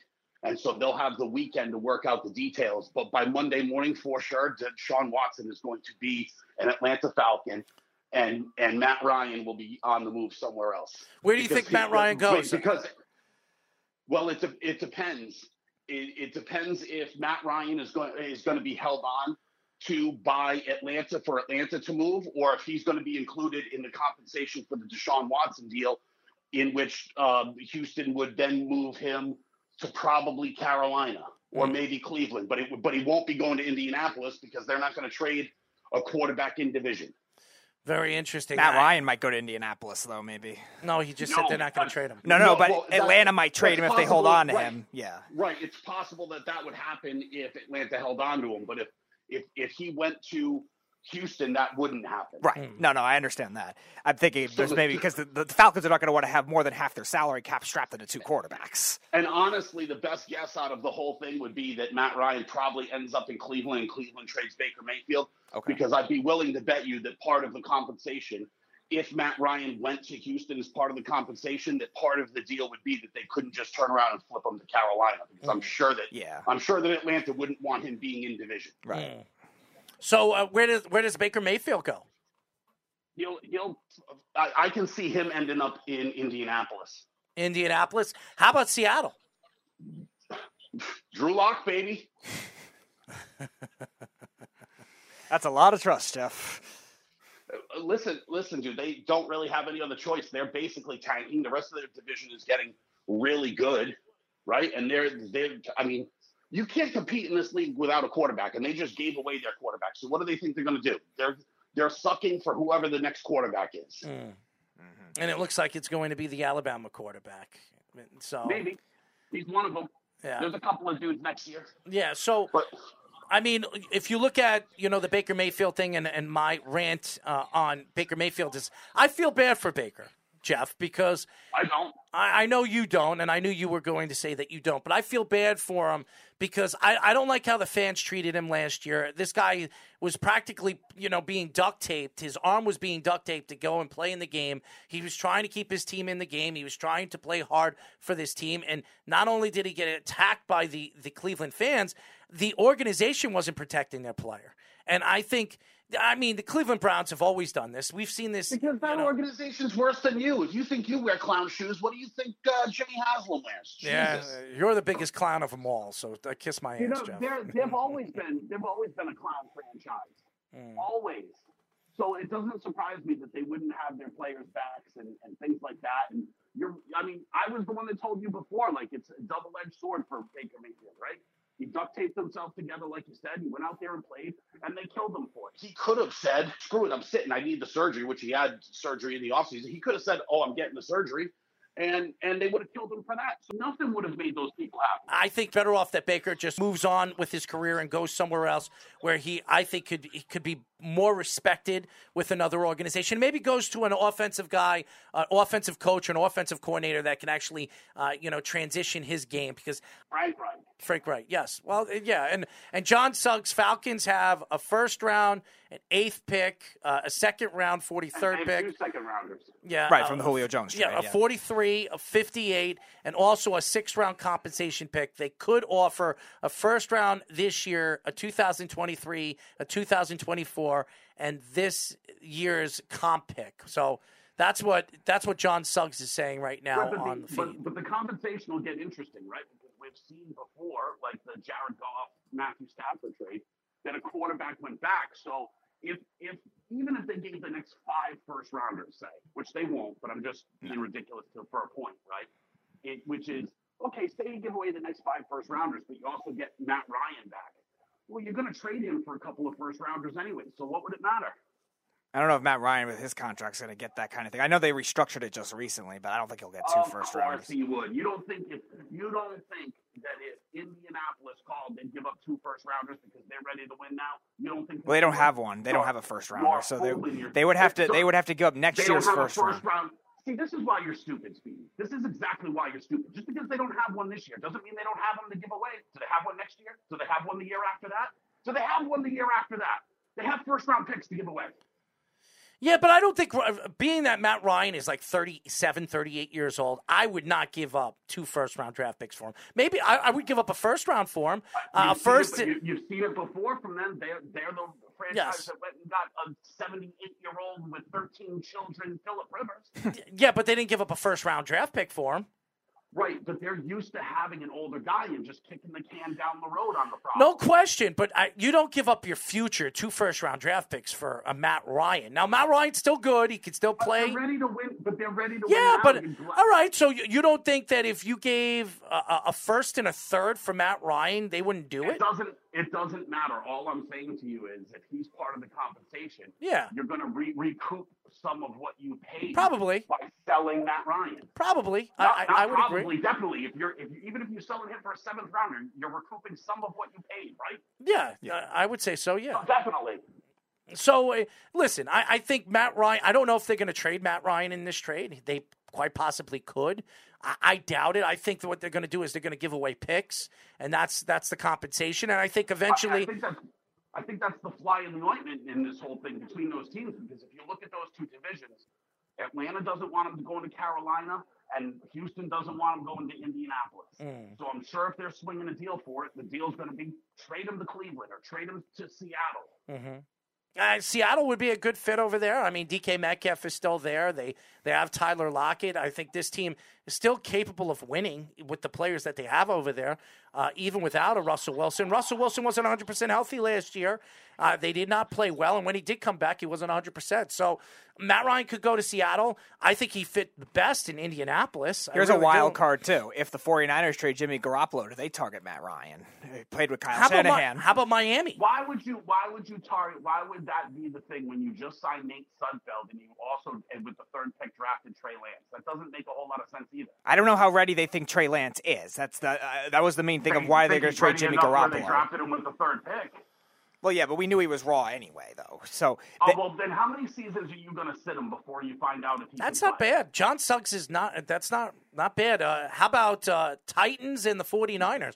The 49ers, uh, obviously uh, Kyle Shanahan over there with the 49ers. Uh, you, you but they have to then they would have to move Jimmy Garoppolo. Now Jimmy Garoppolo is still there. That doesn't really that doesn't really work either. As far as maybe with Garoppolo, and John's got a point with Garoppolo, but I, you're running into the same problem if you're talking about Matt Ryan because if, if we're talking about that both of those teams don't want him in division, that team is in Houston's division. Hmm. It, it's so interesting because of the, the the the quarterback movement this this offseason. It's been it, we we expected this to happen. Now uh, I thought there were going to be more quarterback movements because we, we were hearing it really in the offseason. This guy wants out. This guy wants out. Now you're hearing Baker Mayfield, who's starting quarterback for Cleveland. He looks like he's on. He wants his. Uh, he wants to get out of Cleveland. Uh, Atlanta could be moving on for Matt Ryan and bringing in uh, Deshaun Watson. So you have three starting quarterbacks, quality quarterbacks that could be on the move in the next 24 to 48 hours. So it's crazy the way, and, and Jameis Winston's still available. You're right, uh, John. And, and, and even no one wants Captain Crab. I, I don't want to be, no, nobody wants him, but somebody will probably take him. Uh, and, Yeah, and- like no, like Jameis Winston is the, the fat kid that gets picked last at, at, at kickball, right? Like that's what he is. Everyone's talking about Baker, no one's no one's even asking about Jameis. Why? Because he's a bum. And then whoever needs a leftover dude gets Jameis. Whoever has last picks. No, and that's the Saints. but uh, I'll tell you this: Matt Ryan would be beautiful in, in New Orleans. I, I think he would fit perfectly over there. Which will never happen. I know, I know in the division. I know, I know. But he would fit perfect over there or Indianapolis. Those are the two teams that if if I was looking to move Matt Ryan or uh, you know, and I'm trying to fit him somewhere, I would say either either Indianapolis or New Orleans. I, that's that's it. I mean, him going to Houston, they're going to probably trade him or buy him out. I mean, they have Mills over there. Mills looked really, really good last year, and I expect them to move forward with Mills. Deshaun Watson has been wanting out for the longest time, and now who would have thought that Atlanta would win the sweepstakes here? Now, what are they going to give up for him? That's the question. Are they going to give up three first round draft picks like everybody's been saying? I, I wouldn't say three. I think I would say two first rounds and maybe two third rounds would do the trick. Um, there, he's not worth two first rounds in two seconds uh, like uh, Russell Wilson uh, and and some of the players. So John says Matt Ryan to Chicago. LOL. Not going to I mean, I happen. don't, I don't want to wholesale dismiss that he could be moved in division, but I mean, you'd admit that it's really stupid, Far fetched. right? Yeah. They would have to give up more for Right. Matt Ryan to be traded in, in the division. And and again, I don't know if you're going to have to give up a first round draft pick for Matt Ryan. It all depends on the market for him and who really wants him. If the team knows that there are two or three teams begging him for him, so then you can start to wiggle up that first round, maybe a third round pick, and you can get a lot back for Matt Ryan. If only one team's reaching out to you, then you're you're not going to get a first round draft pick unless you, you sell very well. And that- that depends on the team and the organization. Uh, if it's Cleveland, I'll, I'll tell you this. Uh, you could get a lot from Cleveland because they're a stupid organization. They've always been a stupid organization. You want to talk about stupid organizations, right? Because you're talking a lot about a lot of people acquiring a lot of players. You're seeing, oh, the, the Raiders are getting these guys, the Chargers are getting these guys. Mhm. You know who's a bum franchise Who? that hasn't done a damn thing and lost everything they've ever had? Dallas. what a joke of a franchise. That bum franchise couldn't even trade for a seventh round pick, one of the best left tackles in the game. What an embarrassing franchise. Their big offseason signing is long snapper Jake McQuaide. You have to be kidding me. Uh, before we go to break, uh, we have our guest waiting. John says uh, Winston was balling before he got hurt last year, though. Yeah, that was with Sean Payton. Good luck with another coach. And then Snug says Matt Ryan for Baker Mayfield. yeah. Imagine being one of these mouth breathing loser cowboy fans. Incredible how bad they must feel, huh? you, you gave away Amari Cooper for a fifth round draft pick. Your bum franchise couldn't even sell La'el Collins. And congratulations, Zeke Elliott's making 15 million and, and Dak Prescott's going to make his 45. Good for you guys. But don't worry, he can run on the same offensive line as Barry Sanders. That's oh, we're, we're going to find out now, aren't we? we're going to find out now that what a bum franchise. Jeff, call who back. Are these, who are these people that are fans of Dallas? They should actually walk to a. They should just walk to the water and keep walking on in. Just keep going. Jeff, definitely call back after our guest. Cheers, fellas. Jeff from Tampa. oh man, he's right. I mean, Dallas has done nothing.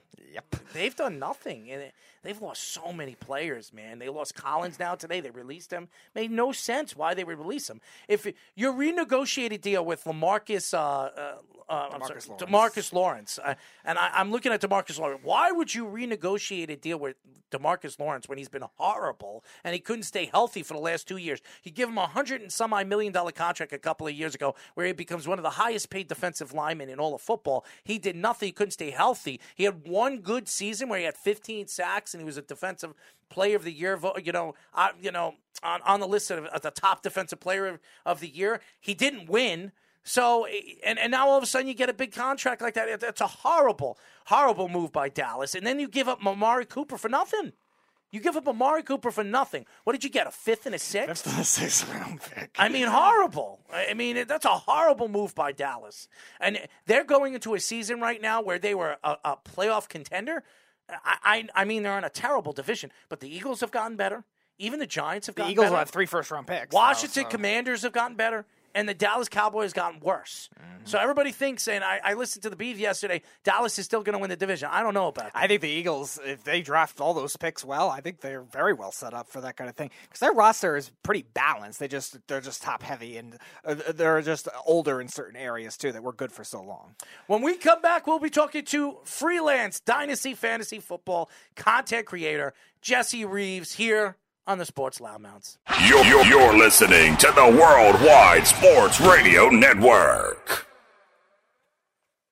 This is the Sports Loudmouths.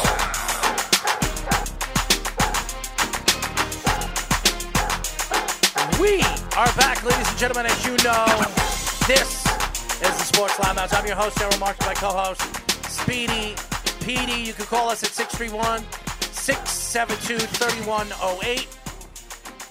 You can go to our website at www.worldwidesportsradio.com. Download our app by going iOS, WWSRN, or Android, Worldwide Sports Radio Network. Thank you, Jeff, for your craziness, and hopefully we get him back on after our special guest. I would like to thank uh, Tamba Hali. He was fantastic. Great Mhm. interview by him. Uh, really going back his background of his NFL career, talking a little, uh, obviously music. Uh, he knows a lot about music, and I want to check out his music. And hopefully, we could get connected. Speedy, you get us connected. Uh, you know, after the show, because uh, I think me and him could do a little bit of work together for you know the background of music I've been doing over the last couple of years. But anyways, we have our second guest. We are now talking to freelance dynasty fantasy football content creator Jesse Reeves. What's going on, Jesse? What's going on, guys? Thank you so much for having me on tonight, man. Absolutely, man. And uh, I, you know, Speedy was telling me we are going to get another content creator, a guy that does fantasy football. And, and we had a lot of fantasy football guys on this show. I, I think we've had over 30 of them in the last past year. And, and, and you all are very unique. And I'll, I'll tell you why. Because when we, we talk about, you know, certain positions, are we talking about the quarterback position or the wide receiver position, and you're trying to calculate who's going to have a good season and who's not going to have a good season next year, either by, you know, the quarterback that he's going to be playing with or the wide receiver he's going to play with or even the offensive line that they're going to have. It's very interesting on how you guys really calculate on how you're going to pick a guy in a fantasy, you know, a fantasy league. So it's very unique. Yeah, yeah. It's uh, there's there's so many different really really good content creator, creators out there. They all have a different style of the way they draft, the format that we play, um, our approach to how we come up and formulate what players we're going to pick. It's it. I mean, when you get heavy into it, man, it comes down to like a science. So it's a lot of fun to digest. Personally, I'm more of a numbers guy. I Mm. rely on the numbers. Numbers don't lie. People people do. Okay, so I, I trust the numbers a lot of the time. Um, but I'm also a huge like real football fan. You know, so I love. You know, Sundays are lockdown Sundays for me. I don't leave the couch. We watch every single game. We got the Sunday ticket on. So I like to watch football. I enjoy the sport. Um, and yeah, that's kind of where that's kind of where I'm at with my process. But it, it, it is really really fun. And I know we're in the middle of an off season right now, but there's a lot of stuff going on right now, man. There's a lot of stuff going on in free agency in the real football world that has some fantasy implications. So excited to be here and talk a little bit of football with you guys tonight, man. As you guys know, we are talking to freelance Dynasty Fantasy Football content creator Jesse Rees. If you're wondering who he is, why don't we get into today? I mean, the story coming out that Davante Adams gets traded to the not the Oakland Raiders, the Las Vegas Raiders, in probably the more dynamic divisions we've seen getting built this offseason with the LA Chargers adding the players that they have, the Broncos adding the quarterback that they have, and then obviously Patrick Mahomes and the Kansas City Chiefs. When you heard that Davante Adams is going to be uh, a Las Vegas Raider, what what what could you see in a fantasy point of view where the terms of that trade?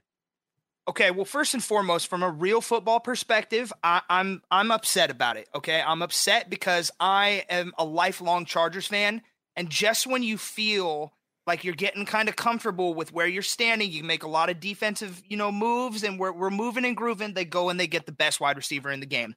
And for me, from a fantasy perspective, it's exciting. I think it's exciting for Derek Carr. Derek Carr for um for everything that he's gone through in the media, for everything that he goes through every single year, he is more of a middle middle of the pack fantasy and real life quarterback. But I think this elevates his floor a little bit more. He's coming off a really really good season, in my opinion, um, especially on, for what that team's record was from a fantasy perspective. He's coming off of a pretty pretty dynamic season, and. I- I mean, outside of Amari Cooper, a young Amari Cooper, this is the best player. This is the best offensive weapon he's he's ever had, in my opinion. I mean, I love Darren Waller. I think Hunter Renfrow is an incredible route runner. He's a really, really good wide receiver and somebody that I actually invested heavily in in my fantasy drafts when he was drafted.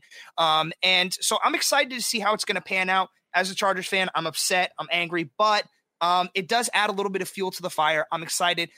For Davante Adams in particular, I'm not sure because he's going from one of the most prolific quarterbacks in the game that we've seen over you know the duration of his entire career. We're coming off of you know a decade plus of just incredible, incredible production. where that offense was largely filtered through him. I mean, their wide receiver twos are Randall Cobb, uh, Allen Lazard, who I really enjoy too. Like, you know, you pick them up in your fantasy drafts now because the Davante Adams is gone. But that offense really largely filtered through Davante Adams. And it's going to be interesting to see um, how much of the Raiders offense and, and that target share is going to be filtered through Davante Adams this this this upcoming season. I think it's going to be a lot. Davante Adams is a he's a target hog. He's one of those guys that commands a very large percentage of the target share there.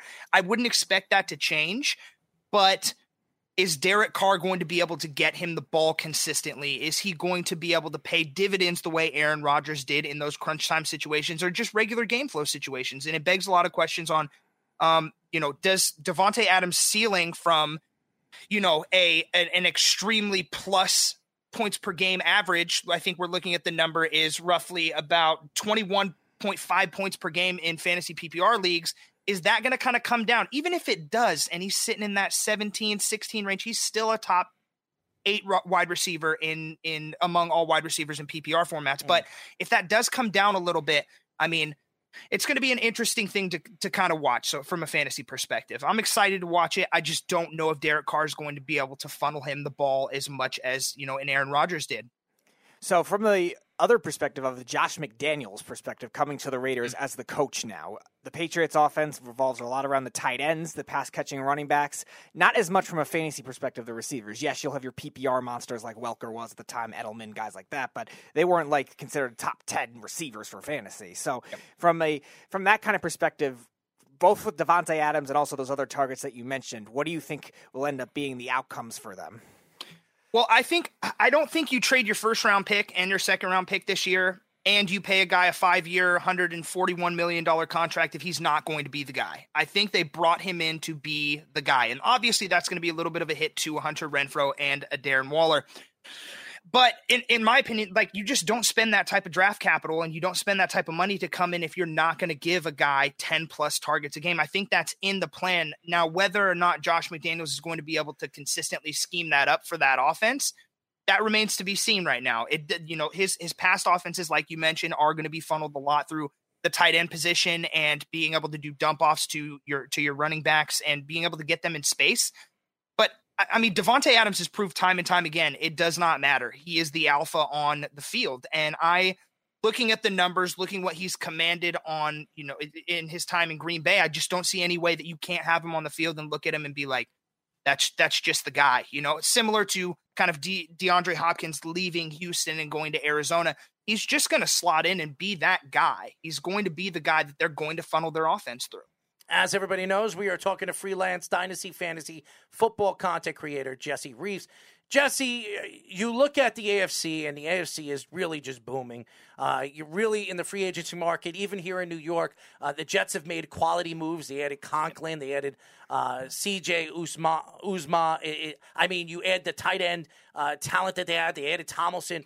When you look at you know the New York Jets and what they've done so far this offseason, because there's a lot of New York fans listening to the show, what are your thoughts going into a new season with Zach Wilson? Does this team really transition and, and obviously become the team that a lot of people have been expecting for the last 20 years? You know, I really hope so because I had I have a, quite a few shares of Zach Wilson in a couple of my dynasty leagues, and I think he can potentially take that next step. They, um, if I remember correctly, you, there's been a couple pieces that were added to the offensive line, if I if I remember correctly, or am I you know, am I misreading that? Mm-hmm. Um, I yeah. think they they kind of bolstered that a little bit too. Mm-hmm. Um, and it's just going to be kind of interesting to see can they protect him? Can they can they let Zach Wilson do what he does best, which is get in space, make off platform throws, and give him the opportunity to do that. Now, another guy that I'm really intrigued by too is is, is Elijah Moore. Okay, mm-hmm. he kind of came on at the end of last year. Um, I think we're looking at he had roughly about uh, 77 targets, which is really, really good. The, the, a good target share that we're looking from for a rookie and he finished in the top 50 of all uh, PPR wide receivers last year. So I'm really intrigued by him. It's just going to be interesting. There's a lot of ebbs and flows. The Jets kind of have this sort of stink about them right now after Sam Darnold and then transitioning yeah. to this new rookie quarterback that was kind of a turnover machine last year, right? So from a fantasy perspective, we're hoping that he's able to take that big jump kind of mitigate a lot of those turnovers. And he did have some really good games down the stretch. Somebody that I'm really eyeing in my fantasy drafts as, especially if you're playing in a super flex league, somebody that can just be that shoe in for that quarterback too. He's not a guy that I'm that I'm looking to invest in super super early, but definitely in the middle rounds, I'm looking to grab some Zach Wilson shares and hope that he can really take that next step. So you mentioned you were a Chargers fan, so they were one of the heavy spenders of free agency and also the Khalil Mack trade too. And we've seen the Chargers be notoriously cheap, where they don't keep their players a lot of the time uh, for second contracts, outside of like LaDainian Tomlinson, Antonio Gates, guys like that that are franchise icons. Uh, so do you think it's a changing of the guard for the Chargers, where it comes to the ownership maybe stepping away and maybe letting the football guys do it more? Because I think your GM is brilliant and drafted very well the last five years, but there's other factors that have hindered the Chargers from taking that next step. So, do you think this is the time to really make that kind of move? And is it a changing of the guard for them? Uh, I think it kind. I think it is right now. I think you're you're looking at a team that has Brandon Staley's fingerprints all over it right now. I think he came in last year and he knew that the the team that he was inheriting was going to come with a really really strong quarterback and it had a lot of good offensive weapons in Mike Williams, Keenan Allen, Austin Ekeler. They went in, they drafted Rashawn Slater at 13 last year. And I think you saw them kind of fortify the trenches, kind of signing Corey Linsley to a massive deal as well. And Brandon Staley came in and understood that the, the team that he was inheriting had a lot of talent, but it was going to take him implementing his entire system coming in and really putting his fingerprint on that team for them to succeed. And I think you're seeing that kind of pay dividends this offseason. I think another big factor too is you you have to capitalize on having a star rookie or star quarterback on a rookie deal. You have to do it because Justin Herbert is going to get paid. He's going to end up getting paid somewhere in the ballpark, probably that Patrick Mahomes money, especially if they go deep into the playoffs this upcoming year. And it's, you know, every all the moves that they've made start to pay those dividends. If they make a deep playoff run this year, Justin Herbert is going to command a large contract. So you have to utilize the window of having a rookie quarterback to be able to add all of these pieces and the cap space that they had this year and bringing in all the defensive talent. Now it's time to kind of flip that that that coin and when we enter the draft it's time to add some offensive weapons. I mean i think the two glaring holes on on the offense right now are the wide receiver and the right tackle position. We can get away with having storm norton as a rookie tackle or excuse me not a rookie tackle a right tackle right now. I think it's time to add that offensive that that dynamic playmaker. You know you have mike williams who's a 50-50 ball specialist uh, Keenan Allen, who's a route running savant, and he's just one of those guys that commands that immediate attention. He's that wide receiver one. Now it's time to go in and get some dynamic playmaking ability and give Justin Herbert somebody to throw down the field to. So I'm excited for that team. I'm really, really excited for the trajectory of them. Unfortunately, it seems that the whole division is understanding that that there's a lot of potential uh, happening with the Chargers, and they seem everybody's kind of stacking up right now and, and, and adding their own offensive pieces and adding defense and everything, man. So it's going to be an interesting year for that team. I think they're creating that two year window right now for a legitimate Super Bowl run. And with a quarterback like Justin Herbert, I mean, you have to, absolutely have to. Uh, now, Jesse, you look at Denver. They had Russell Wilson. Uh, I, you, you listened to his press conference the other day. He looks very, very happy. He wanted to go to the big city. He didn't really go to the big city because Denver really is like Seattle. It's it's a it's a big city for football, but not the city that he wanted. He wanted to go to L.A., uh, but obviously both L.A. teams have their quarterback in Matthew Stafford, and obviously you just said Justin Herbert. And then over there on the East Coast, the Jets have Zach Wilson. And the Giants, Daniel Jones, where a lot of people thought that Russell Wilson quite possibly could be traded to the Giants. That wasn't going to happen with uh, obviously Daboll heading over there. He wasn't going to bring in Russell Wilson in his first year when you look at this Broncos team, they've got a bunch of weapons. Javonte Williams, uh, a young running back, really showed everybody why he was drafted so high in the second round. Jerry Jeudy, Courtland Sutton. I mean, Patrick Surtain on, on, the defensive side of the ball, Bradley Chubb, Justin Simmons. I mean, this team is stacked defensively, offensively. They got a, a lot of offensive weapons. They just needed the quarterback. Drew Lock wasn't the answer. Teddy Bridgewater wasn't the answer. You add Russell Wilson in this division, this stacked division. What do you see Russell Wilson at 100% with the weapons that they have over there with the Denver Broncos? Yeah, I'm excited for it because Denver felt like one of those teams that were legitimately just a commanding force at quarterback, kind of away from being a, a, playoff contender, right? It felt like one of the only things that was really holding them back was having that that just alpha quarterback. And Russell Wilson just adds a lot of dynamic ability. He can run, he can heave it down the field. He's got a beautiful deep ball. And he's a guy that, you know, he he excuse me, he was a guy that came in with DK Metcalf, Tyler Lockett. He's had so many incredible players around him, and now he's going to a place in Denver where they have a lot of key pieces there. I mean, don't count out Tim Patrick is somebody that I think is going to be uh, he's going to be a force as well. I think when you look at Jerry Jeudy, who had a down season this year, granted he missed about seven or eight games if I remember correctly, he had a, a really really prolific rookie profile coming out. His analytics really, really shined. And this is kind of a make or break season for him. Hopefully, he can stay healthy. Courtland Sutton, uh, coming off of that ACL two seasons ago, last season, he was okay, right? It, again, it comes down to them not having a signal caller that can get him the ball, but still finished in that top 45 in all PPR wide receivers as well. And they have, like you like you mentioned, Javonte Williams. I know Melvin Gordon is still kind of up in the air, but Javonte Williams is somebody that I think you give him that volume and he's going to be very, very close to one of the top 10 backs in the league, especially from a fantasy perspective don't count don't you know overlook their offensive line either. I think they're, they're, he's coming into a situation that has a pretty good offensive line probably better than he's ever had in seattle and I think he's going to be able to make a lot of moves. I think you're looking at Russell Wilson going to be fantasy relevant, real football relevant, and it just does a lot for that franchise right now. So, from a dynasty football and fantasy football perspective, how does it benefit these targets? Because Russell Wilson's always been a guy that spreads the ball around a lot. And the Seahawks, I've always been one that's been reluctant to draft their fantasy players outside of Marshawn Lynch because they're so streaky, too. Are you worried about that kind of thing with the Broncos? No, not really. I mean, it's it's going to be hard pressed to say that you can create the type of playmakers that a DK Metcalf and a Tyler Lockett were. But when we look at just even their volume metrics, I mean, DK Metcalf last year had 129 targets, Tyler Lockett 107. And if you look, you kind of compare Jerry Jeudy and Courtland Sutton to that, they might not be that same duo.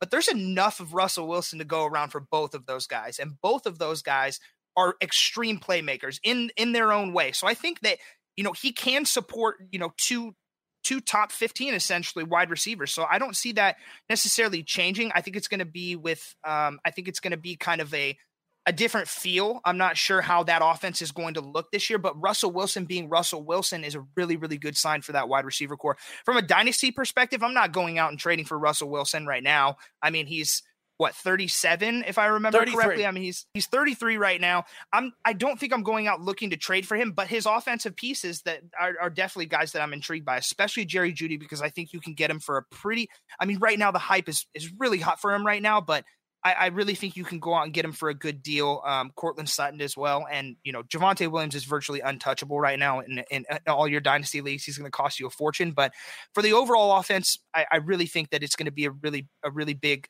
impact uh, in in fantasy terms. We are talking to freelance dynasty fantasy football content creator Jesse Reeves. Jesse, uh, the 49ers uh, went all the way to the NFC title game last year. I'm not a big Kyle Shanahan fan, as everybody knows on this show. Uh, but he's got a lot of weapons defensively. His offensive game, they they they have a three headed monster over there. They weren't 100 percent healthy last year. Their offensive line was fantastic. Uh, they lose Tomlinson. He goes to the Jets, so it definitely hurts. Uh, their offense uh, going into the offseason. But all in all, this team is very well built together. Jimmy Garoppolo is still there. I'm very surprised because at the end of the season, after the playoffs, he was saying his goodbyes and he was saying that he wants to go to a team that's a contender. He's still there with the 49ers. I would expect him to uh, obviously eventually give his you know, his quarterback play to the new rookie, the, the player that they traded for, gave up a significant amount of picks back for, and Trey Lance. Where do you see this team going going into the new season in 2022, 2023? Yeah, it's going to be interesting because from everything that we heard in the offseason was that, you know, the 49ers were going to ship Jimmy Garoppolo out, right? I believe this is his, this is his last year of his contract, if I remember correctly. One thing I will say though is Kyle Shanahan is a quarterback who can kind of scheme around any and everybody. You've seen it. He's he made Deebo Samuel an absolute monster at, at almost every position this year, and uh, Elijah Mitchell coming out as well. I mean, he was a late round draft pick, but almost any running back that goes to that system is just if they get the volume. I mean, they're really really good. I do hope that Elijah Mitchell sticks, but What's kind of intriguing about the Jimmy G situation is he knows Shanahan's expectations. He knows that scheme and he's executed it to a very high level. Now, he's not the best quarterback in the game, but he is a guy that can get you to that NFC championship. So I really, really think that the 49ers kind of dug themselves in a little bit of a hole with trading up to get Trey Lance. I like Trey Lance, but it's apparent. I mean, Jimmy G was banged up towards the end of the season. He had the thumb issue as well, and he still came out and play they were willing to play Jimmy G at 75% over letting their young rookie quarterback who's just kind of a gunslinger who can get off platform, who can run around, has a lot of rushing ability, who's supposed to be the guy. They were more comfortable rolling with Jimmy in that situation at 75% than they were letting Trey Lance kind of have the reins.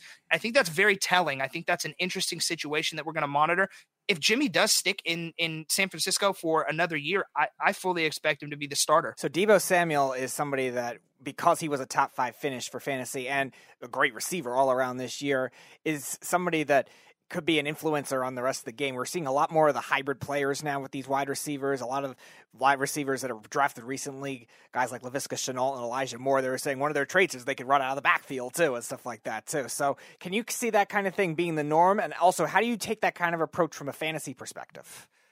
Well, I mean, those guys are probably as valuable as it's going to get, right? I mean, those guys can do it all. They can get you points from any perspective of the game. And generally, they're the ones that are on the field, especially a guy like Deebo Samuel when you saw them get into um, you know, some jet sweeps or even just straight up out of the backfield, you saw him being the guy that was going to touch that football even out of the backfield. They manufactured targets for him from a routes perspective. They pretty much got him involved at any way in any way that they could. So fantasy gold mine right there.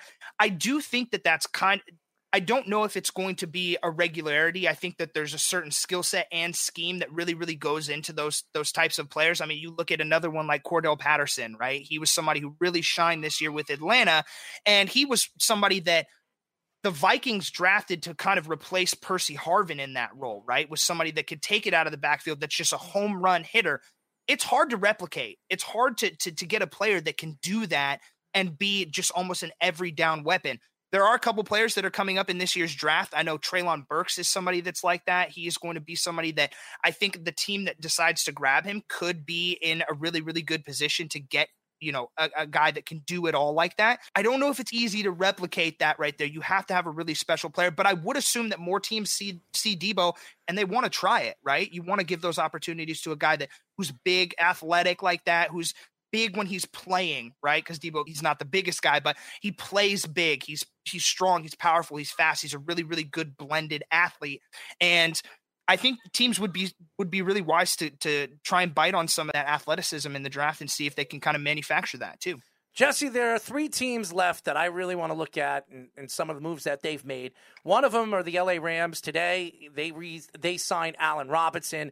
They're still looking to sign Odell Beckham. They have Woods coming back this off after the offseason, tearing his Achilles or his uh, ACL, and, and they still have Cooper Kupp. Then you have Jacksonville. Who knows what they're doing? They overpay Christian Kirk. I mean, he's he's one of the highest paid wide receivers in the league, and he's really a third option from the Arizona Cardinals. Good player, but not great.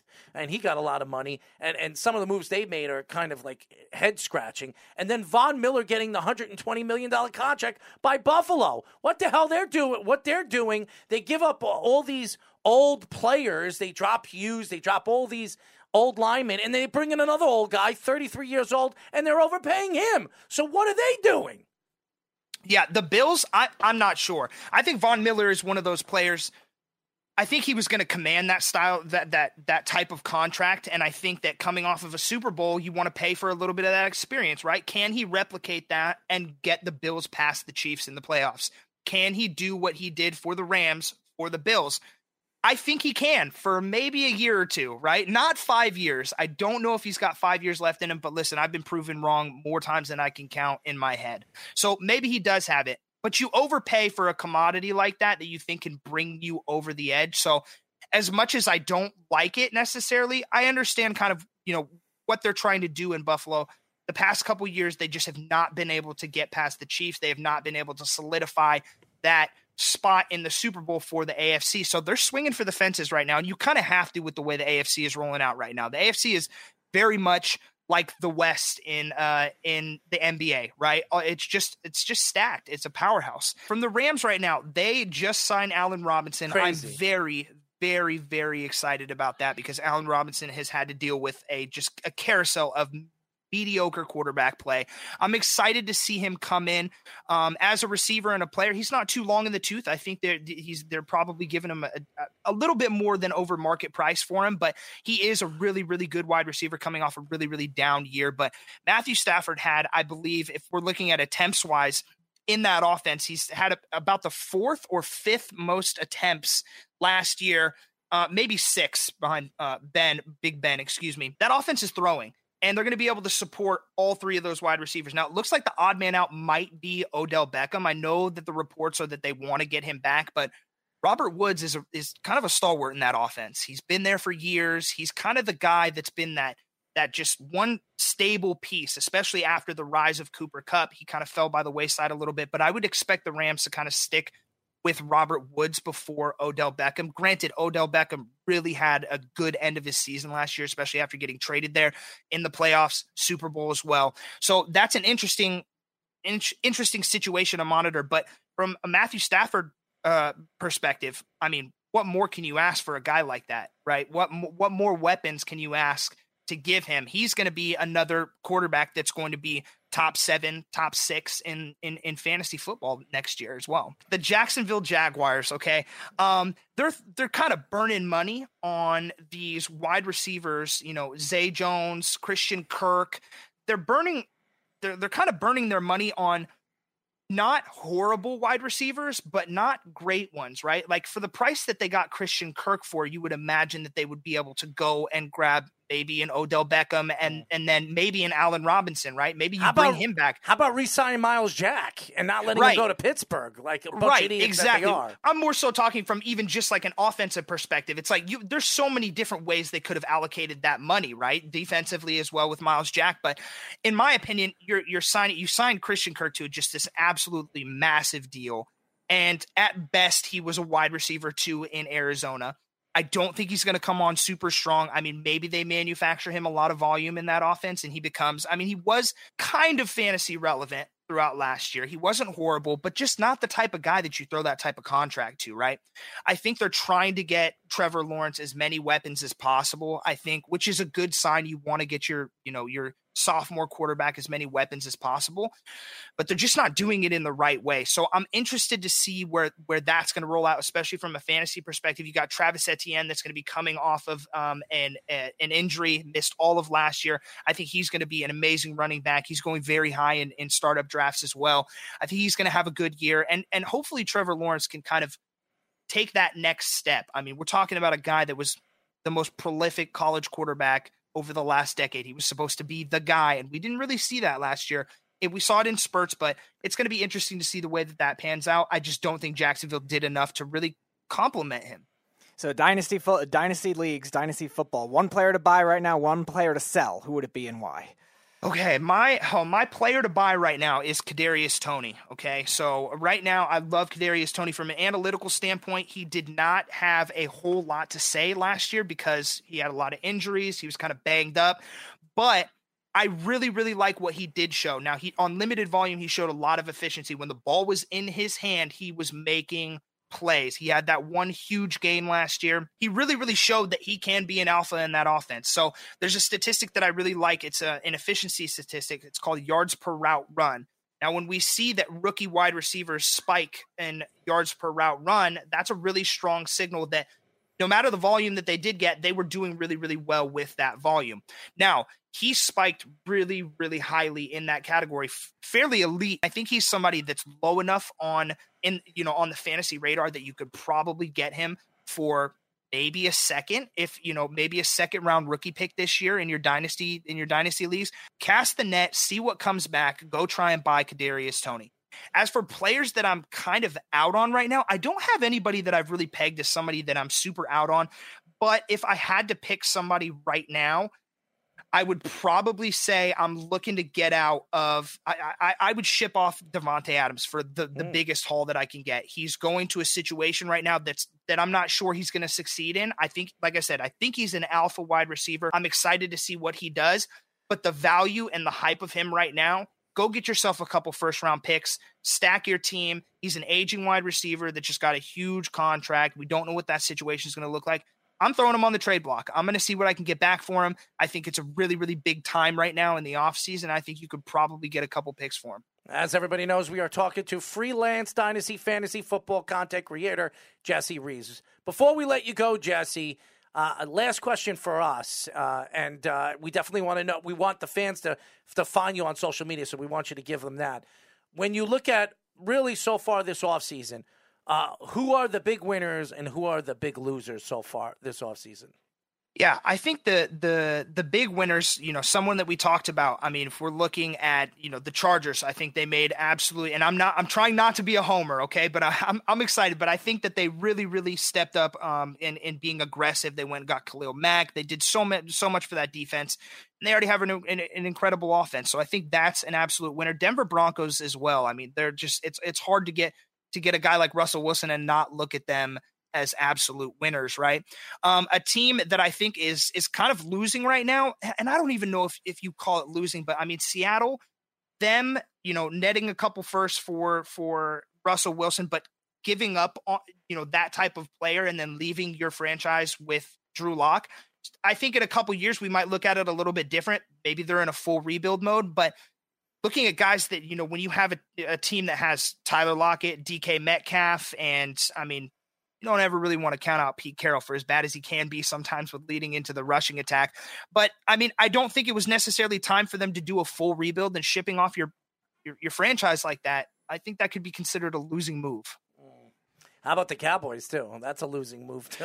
yeah, there's a lot going. on. Well, I mean, I thought they've been losing since they they let Ezekiel Elliott sign that contract. Man, that kind of really and and then trading away Amari Cooper as well. I love CeeDee Lamb. I have extremely high hopes for him, and I think he can be a very very solid wide receiver one. But you can't convince me that an offense with Dak Prescott and and CeeDee Lamb and Amari Cooper is not as good as a wide receiver with Michael Gallup and CeeDee Lamb, and then of course Ezekiel Elliott back there. So I will I will cede that argument and I will say they are absolutely losing, especially I mean La'el Collins released today.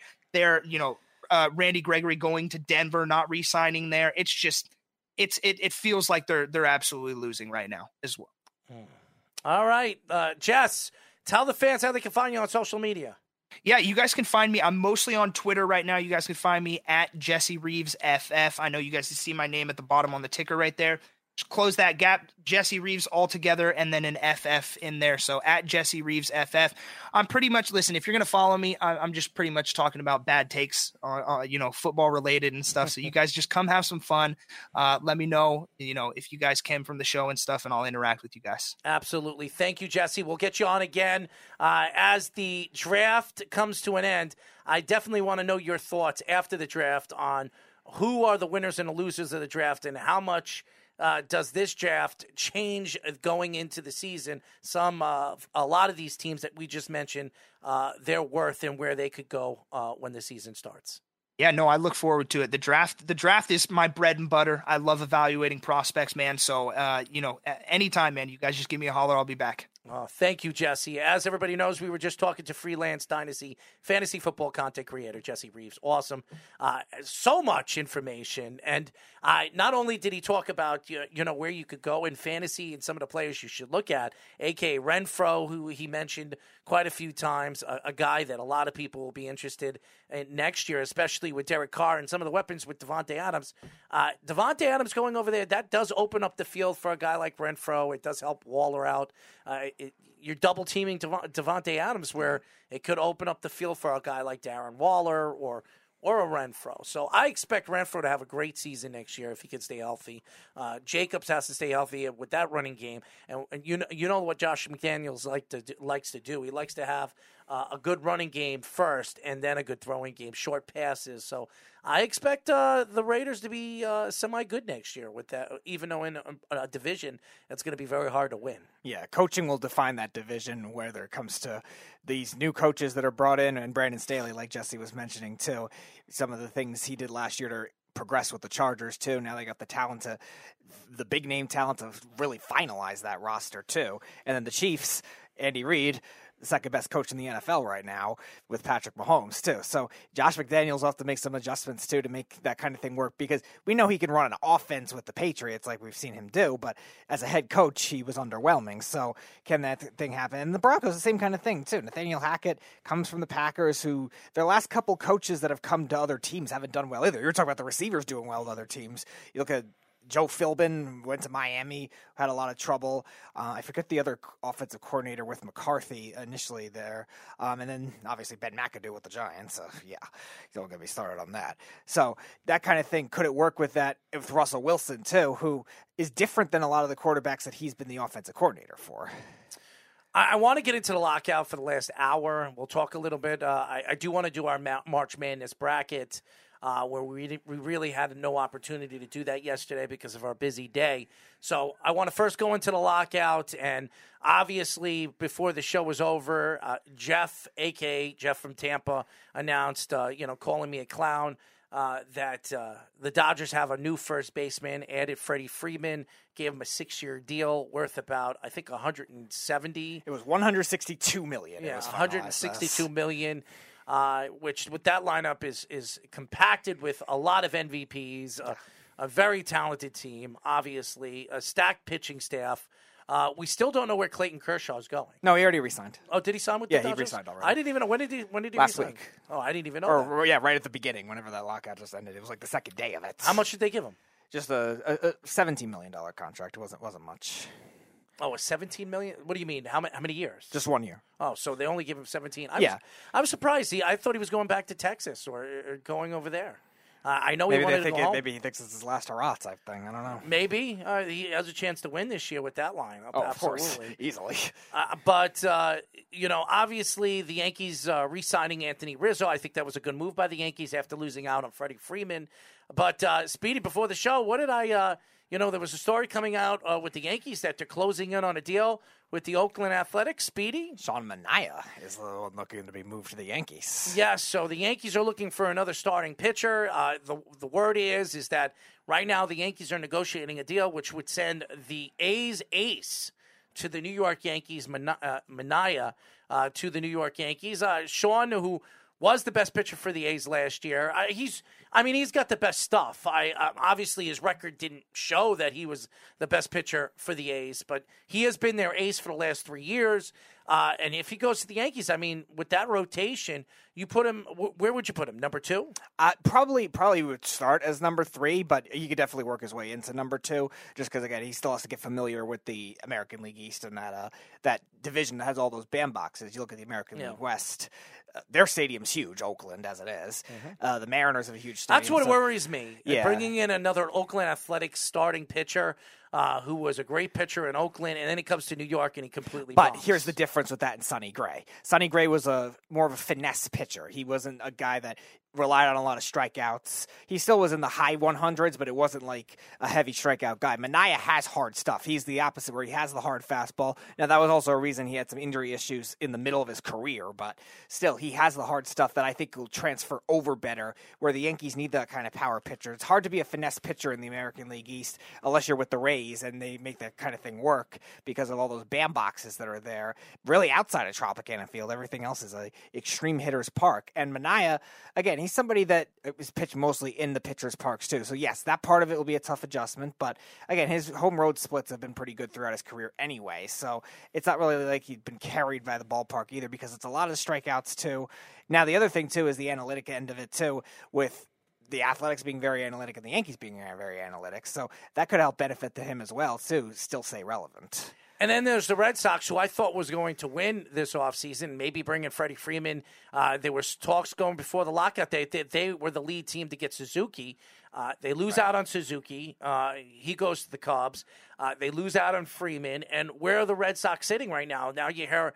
Uh, what's his name again? Sale. He he's not going to start the season. They're saying that he could miss the first month of the season. I'm not surprised. Chris Sale, uh, the guy can't stay healthy since they gave him the extension and the bigger contract. So I, I mean, uh, the Red Sox, I still they have some good young players coming up. They have a first baseman that uh, Jeff has been talking high uh, uh, above uh, of, and they have some good infielders that are still in their farm system that'll be called up. But I, I expected the Red Sox to make some kind of moves, and they really. I know they've made a move here and there, but no moves that made anything splash. And they obviously lost Adam Ottavino, who had a good season last year. He goes to the Mets.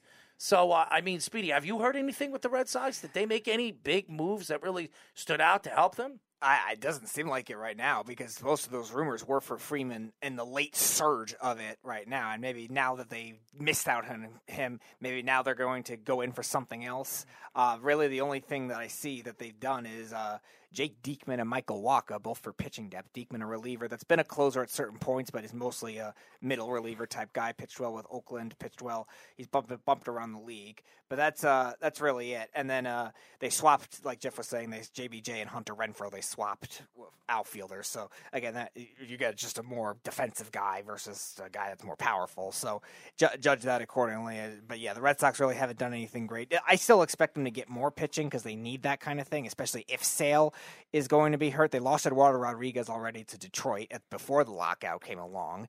Now, a lot of the other young pitchers that pitch well for them down the stretch, are they going to expect them to be used in bigger roles?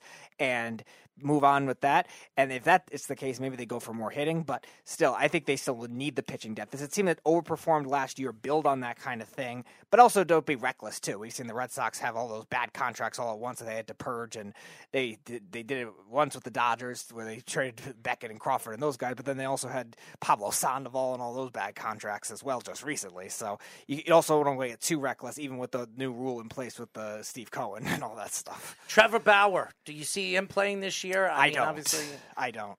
Well, I, the Trevor Bauer administrative uh, leave extended through April 16th. I, I do believe we'll see Trevor Bauer this year. I can't see why you can't.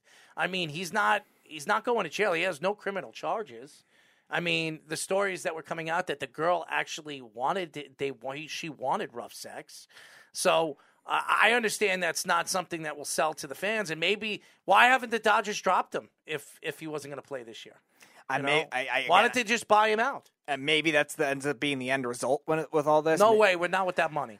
Well, yeah, they're not going to be able to trade him with that kind of money right now because his contract was meant to be congested into the short two years that he got. So they're not going to be able to move him. So I think what'll end up happening is he'll just stay on administrative leave for a while. I still think they'll end up eh, he'll be staying on the more because remember, there's also the team factor too. The team was being very disciplinary with that too. Once they realized what happened with Bauer, they weren't going to just sweep it under the rug. We've seen we've seen the Dodgers and uh, they uh, they didn't trade for Chapman after his incident, uh, his domestic violence thing. They rejected that kind of thing. So Bauer they already signed, unfortunately for them, but they already they already they said they were not going to make that kind of mistake again and put him on the field and kind of look at look as a uh, I guess a classless type organization that's going to let him keep going with that.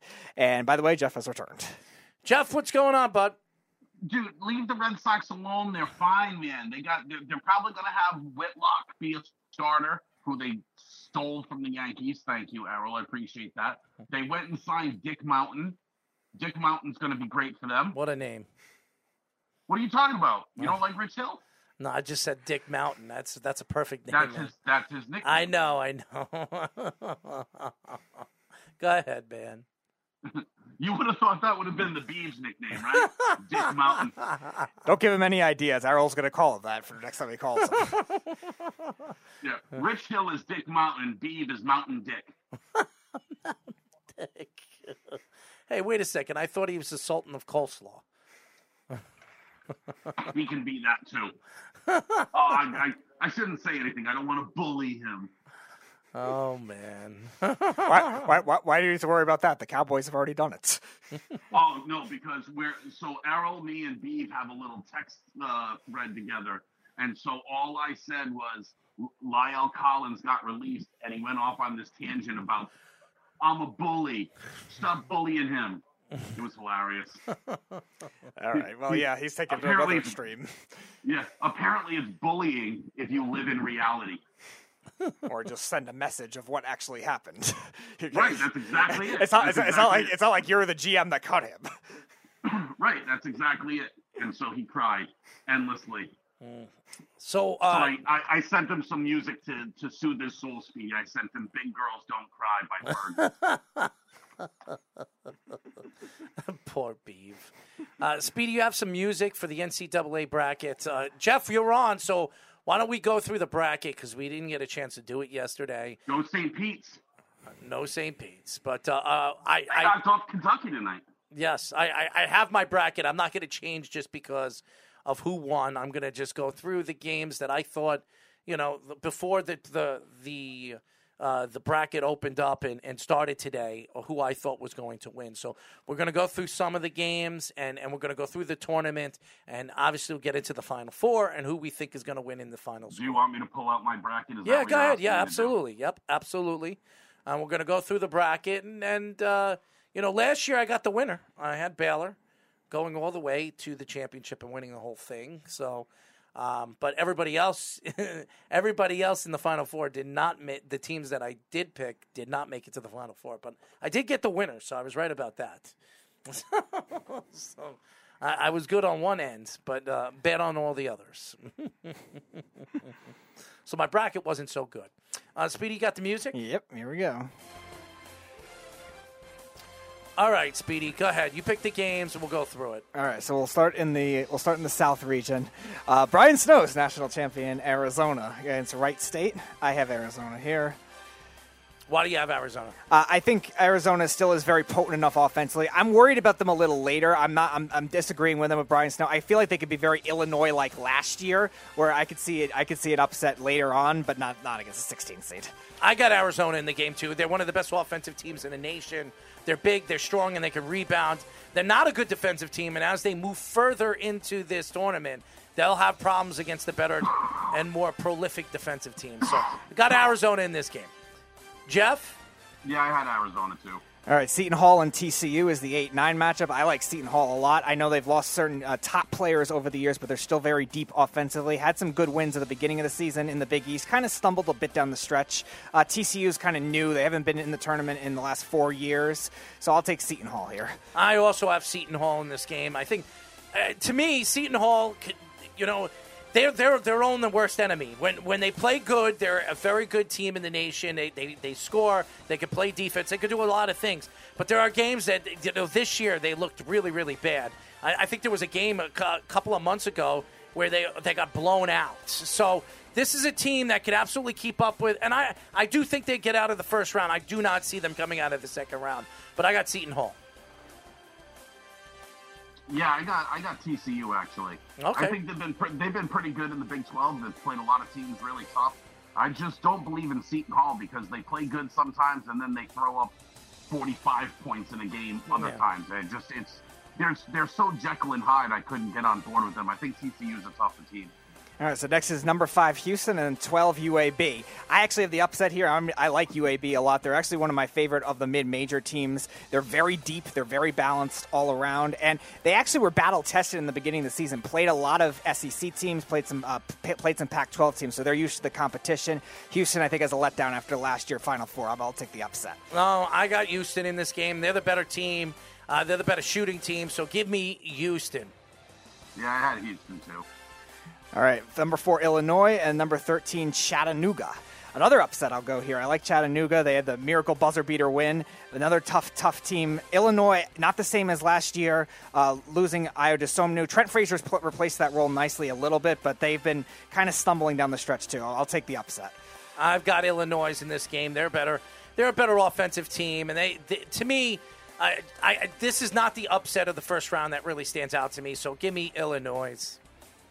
Yeah, I got Illinois too. They probably have the best player in the game in Kofi Cockburn, and that's also ironically the Bees' favorite player because it's spelled Cockburn. All right, so uh, Colorado State and Michigan already happened. I was, as Errol mentioned, I was wrong on that already. I got Michigan. I, I told everybody I, I had had Michigan. I had Michigan as well. And then I uh, we can all. screenshot it to you too if you if you want to see. it. So do we all have Tennessee as well? Yes, of course. I had Tennessee. Yes. yeah. All right, so Loyola Chicago 10 against number 7 Ohio State. I have Loyola, and I actually think this could really be a blowout. Ohio State really stumbled down the stretch. They had a lot of bad losses, and even some of the wins they had in the Big Ten were they should have like blown out Nebraska and Northwestern by a lot more. Loyola Chicago, I don't know if they'll go as far with a new coach, but I think they'll win this game. I have Loyola Chicago. That's my upset right there on this side of the bracket. Uh, they're the better team. Uh, Ohio State University, they stink. Okay, I, I don't even Yeah, know I if they're a got- seventh seed. I got Ohio State. Oh, okay. All right. All right, so the last one in this region is Villanova and Delaware. You know where I'm going. Villanova. I, think, Nova. I think we're all going Nova there. All right, so you want to finish this region up, or you want to go to Go another ahead, one? go ahead, go. So Arizona, Seton Hall for me, and then for you, Jeff, TCU. I actually have this upset. This is I, Seton Hall. I really like here. Arizona. I just think their defense eventually is going to hinder them. I think they're too hot right now. They're kind of No, streaking. no, no, go down. Go all the way to the full. Fr- Oh, the okay. First Oh, round. they want to finish the region. Go All right. the full first round for all the the. All right, so Kansas, Texas, Southern. I think all we all you have should be doing Kansas. is the first round. Yes. Then you can do the second round next week. Yes, that's what I'm saying. Okay, Speedy. so Kansas, Kansas, Texas, Southern. Uh, I got Kansas. Uh, I, I, this was not the year for the 116 upset, as much as I want to see them lose. I got Kansas too. I'm pretty sure I got Kansas. Hold on. Yeah, I got Kansas. All right, so uh, Creighton did actually come back and beat San Diego State. I, I was had- right about that. I had Creighton too going into this game. I had San Diego State. Uh, San Diego State is a good defensive team. They're always a good defensive team, but they don't have any offense, and that showed in this game. And Creighton beat them. There them. was a tale of two halves, though. San Diego State was blowing them out, and they just Yep. collapsed. Uh, I had Iowa. Uh, Richmond ended up beating Iowa. I had Iowa. I had Iowa too. I always have Iowa. they, they- they- I had yeah, I had Iowa. They screwed me. I can't wait for the next pick though. Tell them what it is, Speedy. Did you pick Providence, Jeff? Come on, Jeff. I did. First of I all- did pick Providence. First of all, full disclosure, I am a Providence Friars college basketball booster. So yes, I did pick Providence. Uh, but I did actually, funny in my bracket, I had had them losing to Iowa in the next round. Okay. But now I think the Friars are Sweet 16 bound. We're going to beat Richmond. All right. So next, uh, LSU. I got Providence too. By the way. Uh, LSU number six against Iowa State. LSU, no in, uh, an interim coach now, but I still like their talent a lot. They have a lot of scoring prowess that is still deep, and their defense is a lot better than they were last year. Iowa State's kind of new; they're not great offensively. I'll, I'll still take LSU even with an interim coach. I got LSU too. I, I think they're the better team. Yeah. So All it's right. gonna- So now uh, Wisconsin number three against Colgate number fourteen.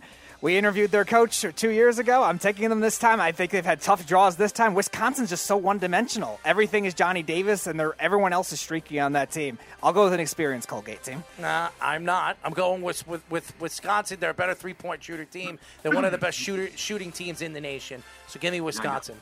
I got Wisconsin as well. All right, number seven is USC. Number 10 is Miami. Uh, I got USC in this one. I think they're just a deeper team. Miami's better offensively than they've been in the past with Jim Larranaga, but still not great. So I'll take USC. USC bigger, stronger, better. I'm going with USC. I picked Miami. I think Miami's more athletic. USC's kind of struggled. I like some of the slashers Miami has on their team, so I took them. All right, and then uh, Auburn and Jacksonville State. I got Auburn in this one. Yeah, I got Auburn too. They're the better team. Auburn, dude, have you guys watched Auburn play at all this year? Watch them play. I, I watched them play in the beginning of the season, not as much in the end, towards the end of the season. Dude, they easily have the best player in the country on their team. That kid should be the number one overall pick this year. That kid, uh, Smith. Jabari Smith, yeah. Yeah, that kid is ridiculous. He can shoot, he can dribble, he can jump. He, dude, he's awesome. All right, so the next region uh, to the left, of Baylor. I think, I'm assuming we all had Baylor over Norfolk State. Of course, I've always had Baylor. Yeah, and then uh, yep. North Carolina blew out Marquette. Yeah, I had North Carolina. Yeah, I picked Marquette and got smoked. All right, and uh, St. Mary's also blowing out Indiana.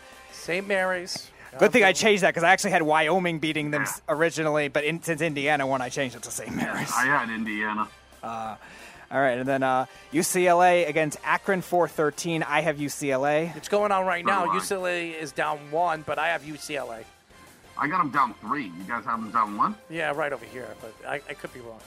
Um, yeah, uh, I have UCLA. I picked UCLA, though, Yes. All right, number six is Texas. Number 11, Virginia Tech. I usually don't love teams streaking into the tournament, winning the ACC like Virginia Tech did, but Texas always finds a way to choke in the in the playoffs, so I'll take Virginia Tech. Jeff, who do you got? Yeah, I took Texas. I have Texas too. All right, number three is Purdue. Number 14 is Not Yale. even- I'll take Purdue in the blowout here. We interviewed Yeah, the coach Purdue. too. Yeah, for no, I, I, I'm rooting for Yale, but I think Purdue's really deep. I got Purdue too. I All mean, let's be honest. Smart kids are bad at sports, right? This is exactly why that kid from Brown's not going to play in the NFL, right? Oh, back Right. to back to the EJ Perry slander. All right, uh, Murray Yeah, I mean, State. yeah. Murray State, San Francisco. This is one point game at the half. This is a very interesting one. I had a close one with Murray State winning here. I got Murray State. Yeah, I agreed. I had Murray State as well. And then uh, my Let's not do this because I had Kentucky. I had Kentucky too. Jeff, don't feel bad. I had them winning it all, so my champ's already Oh, gone. I, yeah, I didn't have them winning it all. I was torn with them in Villanova, and I went with them, so I'm already Villanova, busted. they're- they they stink. They're going to be out in a round. They might lose to Tennessee. Tennessee's really good. I, I can see that too. but Tennessee's very good. yeah. I, all right, so uh, Gonzaga and Georgia State. I, I think we all had Gonzaga. I We all assume. had Gonzaga. Yep. That's my national champion. Georgia State gave him a run for a while, though. Give him a lot of credit. Uh, Boise State and Memphis. I had Memphis, even though I liked both teams with their scoring prowess. Their defense has played better in the second half of the season, too. I had Memphis. I have Memphis. Yep. All right, uh, New Mexico State upsetting UConn. I had them for three straight years, and they didn't do anything. Now they finally came through, and I was wrong. I had UConn too. I had UConn as well. I actually had them in the Sweet 16 as well. I had them losing to Gonzaga. I had. You know what? You want to know what's even worse? I'll tell you what's even worse because I picked them in this pool, and I, and so uh, I I also entered uh, for 500 bucks. I entered a knockout pool and picked Connecticut in the first round and threw my money away. Ah. Thanks, Connecticut. Never a good thing. All right, Arkansas number four against number 13 Vermont. This could be close. Vermont's a good team, but I got Arkansas. It is close. It's only seven points. It's six minutes left. I got Arkansas too. Yeah, I had Arkansas. All right, number six is Alabama. Number 11 is Notre Dame. Uh, I think this will be close too because Notre Dame's defense does give them a chance. They got some physicality. Mike Brey's a good coach. Alabama, I think, wins it in a very tight one late, and then they'll lose in the next round. Yeah, Alabama. Bama. Yeah, Yep. we both have I hope Mark hears that. football school. number three, Texas Tech. Uh, number 14, Montana State. I have Texas Tech with the size they have here. Montana could shoot, but that's really it. They don't have much else. We both have Texas Tech. Yep. All right, number seven is Michigan State. Number 10 is Davidson. I know Tom Izzo is, the, is this great guru of a coach, but I, Michigan State looks very average to me this year. I actually am going to go with the upset and go Davidson here. They're very well rounded as well, like I was saying with UAB. Who do you have, Jeff? I went Michigan State. I have Michigan State too. And then uh, your Duke Blue Devils, number two against I Fullerton. got Duke. I got Duke. Yep, everyone's got Duke. Yes. Yes, everybody's got Duke. So you want to stick to this region for the Yes. first round? All right, so Gonzaga and Memphis. I still stick with Gonzaga, but they did look vulnerable today, so I'm a little more, a little more worried about that. But I think they hang on. Gonzaga. Yeah, yeah, I, uh, yeah, see, my bracket is electronic, so I don't get to see who I pick the further I go in, which is weird. Oh, wait, hold on, maybe I do. If you're on your phone, you might have to shift. You might have to shift it to your right or something like Right, that. yeah, hold on. I picked Ellis. oh, hold on, where are we? Gonzaga? Yeah, we're Gonzaga, so it's the top left region. Yeah, mine's all in one row, so you gotta give me, like, because I gotta All right, it's scroll up and west. It's west. If you, if you need to. Right, I gotta find this goddamn thing. It's so frustrating. Where the hell is this goddamn shit? Well, I have um, I have Arkansas. So you uh, you had Arkansas going to that, but I actually had UConn beating Arkansas, so I was wrong on that. But I do think they'll end up beating New Mexico State if they hold on against Vermont. So that's still not. You So found I it, Jeff? Arca- so I got I gotta show I gotta look at the next round to see who I had advancing. That's crazy. All right, hold on. Uh, Auburn, uh, Iowa. How far did I have Iowa going? Jesus. I had Arkansas beating whoever. I got Arkansas playing Gonzaga. Okay. All right. So Arkansas beating Gonzaga. So yeah, go down in that region. Jeff is the next one. Uh, Alabama and Texas Tech. Uh, I, I took Texas Tech here. Way too much size for Yeah, I Alabama. got I got Tech. I have Alabama Ooh, winning that game. All right. Yes. Going for the upset there. All right. And then uh, Duke going forward. Yes, I got Duke. All Yes. right. And then uh, Gonzaga, Arkansas. I actually think Arkansas could pull off the upset if they get this far. I think they I can. got winning the whole thing, so stop with it. No, go I'm- down. Go Speedy, Gonzaga go all the way. Go second round. Go second round down, and then we go to the third all right, round. all right, Jeff. Uh, Jeff, we're in the East region now. Uh, so we got Baylor and North Carolina. I know uh, our guest yesterday, Casale, was saying that he likes this upset. I just don't know if North Carolina has enough defense. Baylor's still pretty deep, I got so I'll take Baylor. Yeah, I got Baylor. All right, so then it would be St. Mary's against. Uh, we all have UCLA. I have UCLA. I would pick UCLA UCLA here. well. There's a lot of scoring depth on that team. Uh, Purdue against either Texas or Virginia Tech, whoever you Yeah, I guys got had. Purdue. I have got Purdue, Purdue. as well. Yep. and then Murray State against the 15 seeded St. Peter's or San Francisco. I got if you pick Murray. State. I got Murray State as well. Well, uh, what did I have? It was I had Kentucky and Murray State. Did I have Murray State? Yes, I had Yeah, Murray State. so- I had Kentucky winning that game. Well, I did too, but they're not out. They're out now. So Uh, but I'm just showing you my bracket. no, I know. I had Kentucky winning it all. I was, So I had Kentucky. they did not know how to uh, shoot a free throw in the second I'm half. out of I'm out of that side. Yeah. Yeah. All right. Uh, then on this side, you got Kansas against Creighton.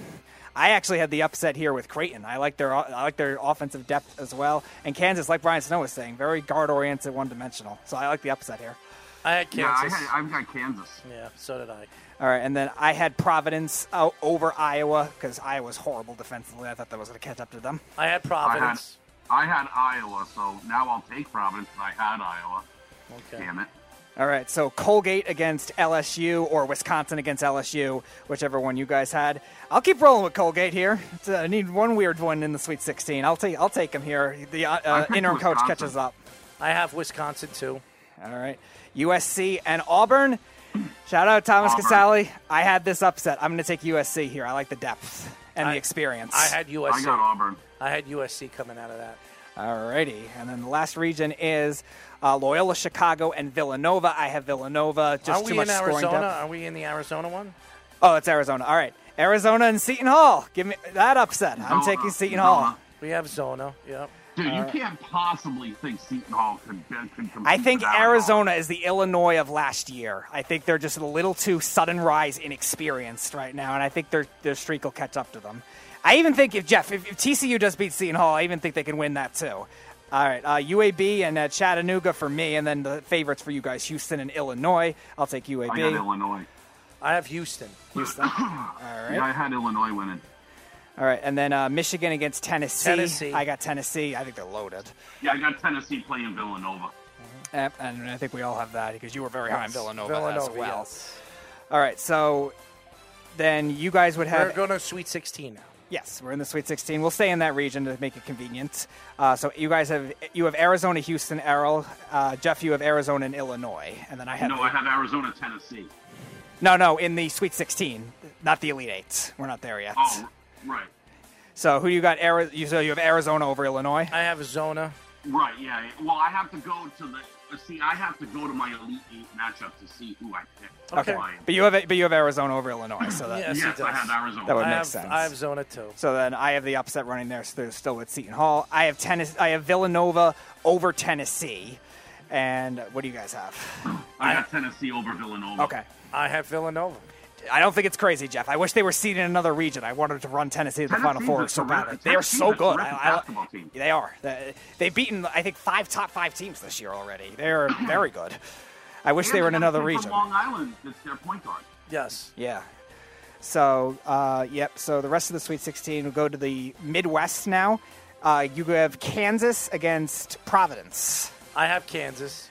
All right. I'm I, Kansas. I had I had uh, the upset over that, so I'm going to keep rolling with uh, with Creighton on that one, and then uh, L, um, USC versus Wisconsin for you, Errol, and then Jeff, you had you had Wisconsin against Auburn, I got Auburn, baby. I have USC. and I have USC rolling there as well, and you guys then are so out of it. You, you guys have USC going far. You're lucky. I do. You're, you're, you guys, yeah, it's crazy. I have You're USC. I get. I have USC getting knocked off. So don't worry. all right, and then so I guess we had Kentucky at the time, but now it's Purdue against Murray State. I have Purdue. I have Purdue. Yeah. And then Baylor, UCLA. I I'll take UCLA in the upset here. I think this is where the, the losing the top three players from last year eventually will hurt Baylor.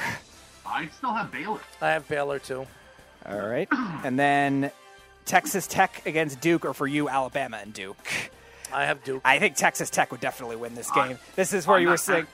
This is where you're saying, Errol, all the size, the lack of size is going to hurt Duke. No, with I all think- being a guard I- I think. Duke wins this game. Well, if they play Alabama, yes. You, I I think, think, Duke is overrated and they're absolutely trash. If you watch them play either Syracuse or uh, Virginia Tech or Clemson, or yeah, there's a couple of them. uh, they were weird. I think, I think Duke is so overrated, but I do love that Paolo Banchero. He's Yes, but I I have them losing to Texas Tech here. I think there's just too much size.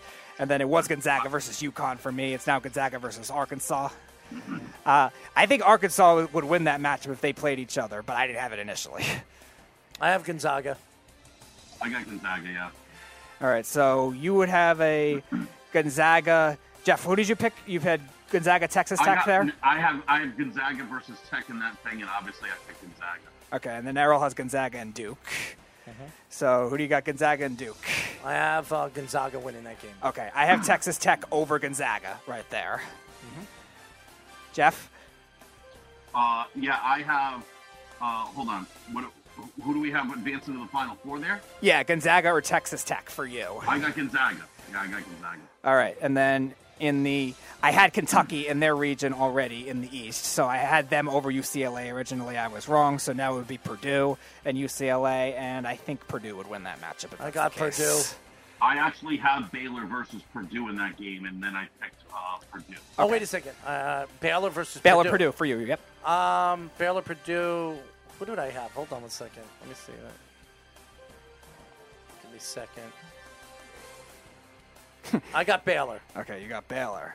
All right, and then the last one for me, uh, you had USC and Errol, you had USC and Kansas, Mm-hmm. and Jeff, you had US and you had Kansas and Auburn, and I had Right, USC. I had Kansas and Auburn, and I took Auburn. Okay, I have USC in the Final Four there. That's my sleeper. I have Kansas. You have Kansas. All right, and then Errol, you have Villanova, Arizona. Jeff, you have Arizona and Tennessee. Mm-hmm. I got Villanova. All right, I had Villanova advancing over Seton Hall there. Do you want to hate me? I have Tennessee. It's not I have crazy, Jeff. Tennessee beating Arizona. Yeah. All right.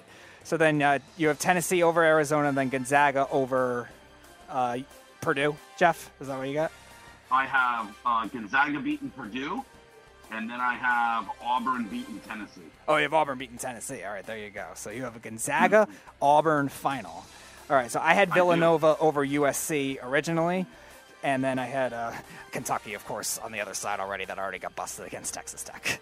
Okay, I had Baylor versus Gonzaga. I have Baylor going to the championship game again, and I have Villanova going. All right. Baylor and Villanova played last year, and Villanova hung tough. Yes. So they get their revenge. And I have Villanova winning the national championship. Alrighty. I got, I, I got the Zags, man. I think the fighting Chet Holmgrens are going to do it this year. Gonzaga finally gets the infamous title. I mean, right. dude, between having a dude that looks like Olive Oyl's brother and Drew and, and, and Drew Timme's handlebar mustache, I, what an unstoppable combination. Meanwhile, you still have Mark Few drunk driving with that team. I mean, dude, they are an absolute perfect combination of being a mess. And I like that dude Nembhard that plays guard for him. He's good too. So it says Bauer is going to play. He has been exonerated. That's the Beavs' favorite mountain. Hashtag ban the Beav. And St. Peter's national champions. So we got the national championship. I have uh, I- I- really my bracket really so falls. Speedy's already out. I'm already out. Yeah, aligned I had Kentucky at the start. with- and I'm Gon- and I've got Gonzaga. You have Gonzaga. I have Villanova winning the whole thing. So I hope Villanova that's a wins. That's a bold call, Villanova, because I don't think they're going very far. I don't think they're very good. Well, I I No, I no, am, no. I'm just saying that's my, you know. No, my, no, no, my no, I got on it, right? I got it, I yeah. said that's why I'm saying that's a bold move. Like Yeah. I, I wouldn't have. Yeah, I, I don't see it. What's different about Villanova than previous teams of Villanova is they're actually better defensively this year than offensively. Normally, it's their offense and their well, their free throw shootings have a historic pace this year. They're number one in the nation. They're actually number one in terms of like the last ten years in terms of scoring from the free throw line. But they're actually a lesser offensive team this year comparatively, but they're a great defensive team that could make a difference. They it's just the only thing the only thing that could hurt them. Maybe Tennessee does have the size to make that kind of thing work. The, the question is, does uh, Rick Barnes can he have a coaching advantage to finally get it going? Because he's been some against Jay Wright again. He's had some postseason duds as well. I mean, that's my whole thing with Villanova is like years past, they've had two or three shooters on their team. Like this year, they only got that one kid that's the shooter. Who's that tall white guard? kid? Gillespie. Gillespie, right? He's their only kid that can shoot the ball. He, you know, the rest of those kids can't really shoot. They just kind of try to dribble, drive, and, and that kind of stuff. And you know, in years past, they've had a ton of really. Good. They had that one team that was like DiVincenzo, uh, Jalen Brunson, and Yeah, DiVincenzo, Mikal and, like, they had- Bridges. Yeah. right, all, those dudes. They've had like, I- I just don't believe in this year's Villanova team. I actually think that was the most. Maybe they make a run. I actually- I just don't believe them. I actually think that was the most dominant run considering who they had to go through. That region was really brutal that year too. Yeah, that Alabama team that with Collin Sexton on it that was very good. A very good West Virginia game. A very good Texas Tech team that made the finals the next year. And then uh, Kansas and Michigan. I mean, the, the, they really went through a gauntlet to do that, and they blew them out in like almost every game. I think the, the Texas Tech game was the only one that was close. Well, I think the hardest. Uh, I think the hardest way for them to get to the championship will be Tennessee. They beat Tennessee. I think they're going to steamroll Arizona. So I, that's what I I think Tennessee's got too much shooting. When you go up and down that whole lineup between um, uh, their two guards, the, the kid from Long Island and then the other one, and then you got that left-handed kid that can shoot too. They got a bunch of dudes that can shoot threes on. Yeah, and I, I that's why I think it's going to be fun. And once it gets into the Sweet 16, that's when it really gets fun. It really does. So, I mean, I, I just love that kid Chet Holmgren. though. I think he, I wish he would get on the Jamarcus Russell thing because I think he could use a little bit of weight. I love that, that kid. That kid's a five-tool player. Uh, Carl says Rick Barnes is garbage in the tournament. Yes, but we have seen over its coaches overcome that recently too, though. Too. So we saw Baylor did it last year. Their coach was always bad in the tournament. Virginia obviously was. they lost to a 16 seed the year before. So it can happen where they, to they the, the trends can change. Even Jay Wright before they won the two championships. How many times did Villanova go out in the round of 32? Okay, but I, I just want to like counter this whole thing about like Rick Barnes stuff. Okay, I get people. You can shut the like, music off, Speedy. I, I don't think he's an overrated coach. I think he's a very good coach, and I think he's a very good coach that took very poor Texas teams. Yeah. Further than they should have. I think he's with with the talent that he's had in the past. I think his greatness has has taken you know because Texas is not traditionally a basketball school. They've had one dude ever in Kevin Durant. They don't they, they don't get basketball players. It's not like Rick Barnes is at Kansas or Duke or North Carolina or you know some of these other schools. He coached at Texas and still made them a perennial NCAA tournament team. Yeah, I think Texas has a natural problem too because they also brought in Shaka Smart right after that, and Shaka Smart did very well with VCU, mm-hmm. and he couldn't win a tournament game with, with, with Texas. They lost that weird one on the buzzer beater when they were a six seed against Northern Iowa. They lost last year against a 14 seed at Abilene Christian. Shaka got into the Final Four. Yeah, Shaka got in the Final Four with VCU as an 11 seed, mm-hmm. and even other years too, they were pretty good. They were growing that program very well, where they were had a lot of teams that were four seeds, there were five seeds that did pretty well. So the way he grew that program, he didn't transfer over to Texas. Now he's with Marquette. They got blown out today, but Right, but still, that's but that but that is just more to my point though, right? Because Texas just keeps because it's not Rick Barnes. Texas just keeps bringing in great coach after great coach at other schools because they have the money to do it, Right. And they just keep underperforming because I just don't think that Texas gets the quality basketball players that other schools do. I think that they get crappy players because no one wants to play basketball at Texas, and these coaches do as good of a job as they can with crappy players, and it never works out because it's Texas. I actually think Rick Barnes is a very good coach. Uh, Carl says, didn't watch Fran McCaffery do it. No, they did not. They did not. When Iowa couldn't shoot, they couldn't do anything because they're a horrible defensive team. And then uh, Rick Barnes or John Beilein? That is a good question. I mean, there, Beilein did have some good stretches with Michigan as lower seed, so I'd probably give him the the edge. But Rick Barnes is still very, very good too, though with the program he's built at Tennessee. Because Tennessee was nothing for a while in basketball too. It's a no-brainer. It's Rick Barnes. Rick Barnes has done more with less, and John Beilein did less with more. Michigan is a basketball school. Like they, they're, they've always gotten great basketball players, great basketball players, and they never they do squadouche every year, right? So it's not even close. I think Rick Barnes is a better coach than John Beilein. I don't know. They've been, they've been steady though, at least making the Sweet 16s the last couple of years too. Now, last year was Juwan Howard, obviously, but still, I think the model of consistency definitely still helps because Michigan was lower seeds a lot of the time too. I think one of the years, uh, Carl, you could correct me if I'm wrong. They were a uh, they were one of the first four in too, that had to play the play-in game too as an 11 seed. So. It, it- again, I think he's done well in that instance too, especially if the players get drafted too into the NBA too. But you gotta. But here's the thing: don't you have to give credit to because there is such a thing as a football school, right? Yes, of course. Right? There is such a thing as a basketball. Texas is not a basketball school, and because they've been a perennial tournament team, I think that is credit to Rick Barnes. I think that's a credit to Rick Barnes. Where John Beilein, Michigan's a basketball school.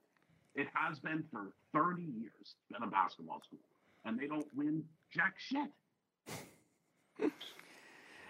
Uh, Carl, Carl, you have any confidence of Michigan winning against Tennessee? That, that was the real question because they did have a very impressive comeback today, but it's going to be very hard to do that. And maybe that'll be the test for you, Carl, to figure out how good of a coach Rick Barnes really is. I do like that one giant kid on Michigan, though. What's that left-handed kid's name? It's the center there. Uh, Dickinson, Hunter Dickinson. Dickinson. Yeah, I was going to. Yeah, he was really good for them last year too. And then he, I think he got hurt right before the tournament, then came back or something like that. And remember, Michigan had all those injuries, and they still ended up making the Elite Eight somehow. They beat Florida State. They beat LSU. It was a, a good. You know why? Because they get a shit ton of good basketball players because they're a basketball school. Juwan Howard's coach of the year, and then this year he's throwing punches. Why don't Why don't we let Bijan Robinson suit up for the basketball team and see how well they do? Oh, there you go, Jeff. Just hope he doesn't travel with the ball because he's so fast. Bijan Robinson. well, yeah, we know that. So uh, Uh, that's why I would take Rick Barnes. I think he's a terrific coach. A terrific coach. I don't know. I don't understand the the, the Rick Barnes hate because he's really good. and if he wasn't good, he wouldn't have landed a job at another good school like Tennessee. I think the tournament is going to be very open. It, it- a lot of crazy things could happen when it gets into the Sweet 16.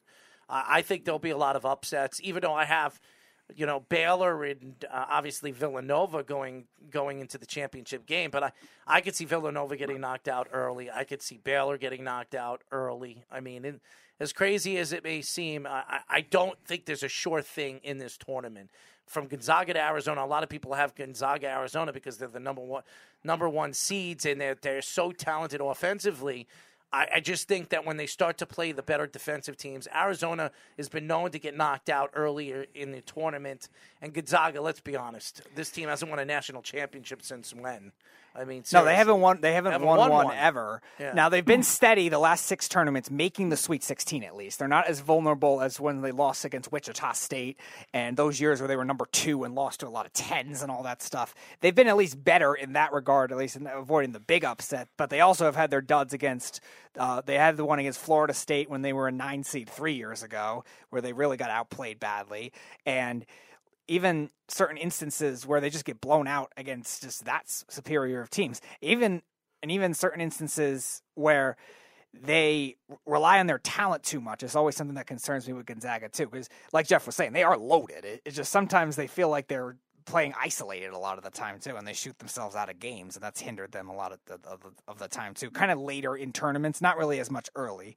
Uh, Carl says, so does Jeff think only being successful is winning championships? Michigan has outperformed Michigan State over the past decade in terms of Big Ten titles, Final Four, and overall tournament performance. Whoop de doo. They beat a shitty school year after year. Wow. Good for Michigan.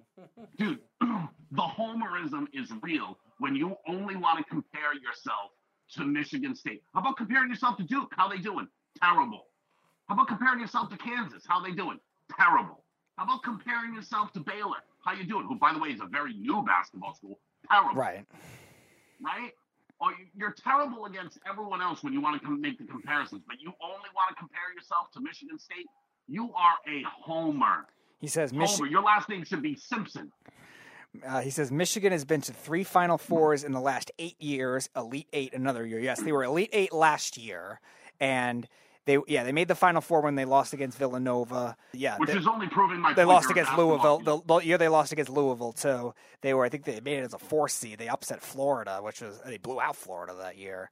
So Which yeah, is only proving my point that they're a basketball school. How the fighting is doing? Terrible.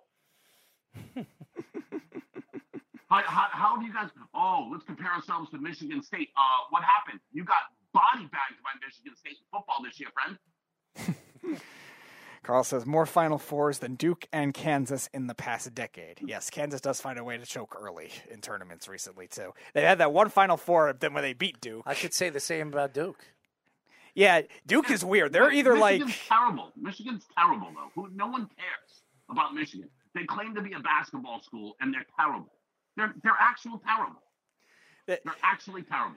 We were saying about Duke is very interesting. It's like either they lose in the round of 32 or they'll go to the Final Four. There's except for the one year they lost by one point to Michigan State. There's really no in between with them. They're always very. oh my weird. God, is Vermont gonna pull this off? Vermont. They're an experienced bunch with a lot of talented shooters too.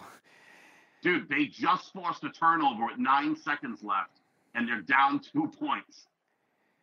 I hope I hope the Catamounts can a three. That Do would this be one for. Tim Thomas and Martin St. Louis. That would be something. Martins. My buddy actually played for Vermont back in the day. He hit like a half court three that they made like a decent run. Oh wow, wow. Martin St. Yeah. Louis.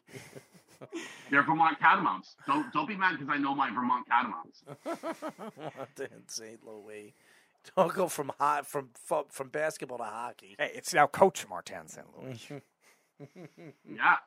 Oh man. Oh, oh, is this ball gonna be all Vermont? I'm gonna be mad. Oh, it's all Vermont. Damn yeah, it. it looks that way. I hate it. Terribly hate it.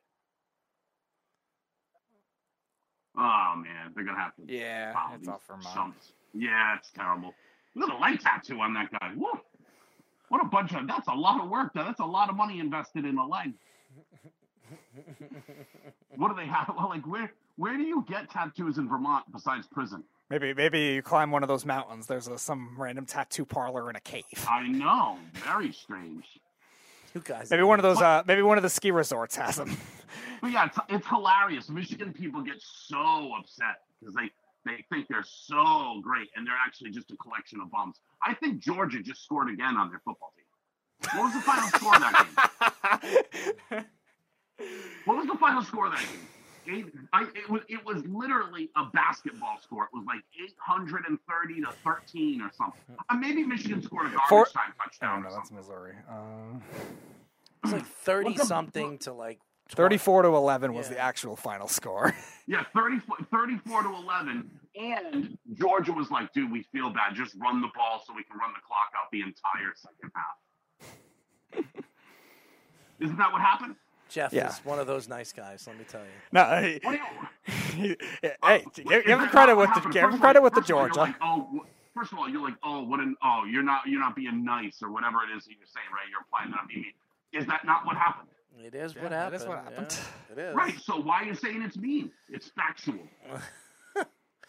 Yes, more Final Fours than Duke and Kansas. I agree. Right. But Stetson Bennett just threw another touchdown. Good for you. Did the did the uh, did the catch did the catch come from George Pickens coming back before the championship game?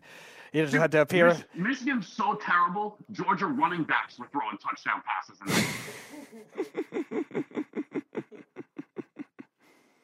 In but they're so good. you're gonna you're, They're so good. you're gonna make Carl have nightmares tonight, man. No, it's just factual. It just is what it is. You guys can listen. I'm a Providence basketball booster. When Providence gets their teeth kicked in in the Sweet 16, call me up, make fun of me. It's fine. I'm not going to cry as hard as these Michigan people or these Cowboy fans. Oh, you're bullying. Nope, sorry. Just told you what happened. Sorry if you think that's bullying. Oh, you should have seen you should have seen the Virginia fans in 2018 when I thought they were overrated, and I ended up being right, them losing to the 16 seed. Right. oh my god, it's gonna happen. It just is what it is. Like my my expectations for Providence need to be tempered because I like what they've done, and I think that they're they're it, they've been fun to watch because they're 12 and two in games decided by less than five points. They're playing a ton of close games. Right. But I'm realistic. They're not a championship team. So many people were picking that upset too because they loved the South Dakota winning streak the way they were too. Right. They because they were like, oh well, uh, South Dakota. I think South Dakota averaged either 85 or 87. Yeah, they were the second highest scoring team in the nation. And, right. And and what happened? Providence defense body bagged them. What's up? Yeah, it almost it almost seemed like it was like too popular of an upset that it wouldn't happen type thing.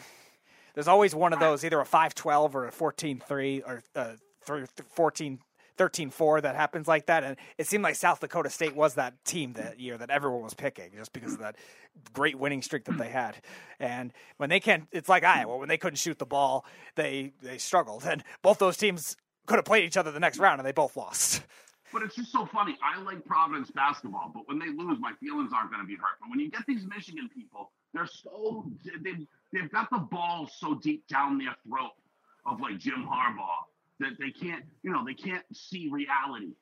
You stink. Michigan's got no shot. They stink. They were like a 13 seed or something. Didn't Michigan have to play a play-in game? Uh, no, they actually were. I thought they were one of the teams that should have had to play a play-in game, but yeah, Right. no, they were one of the last. They were the last two, along with.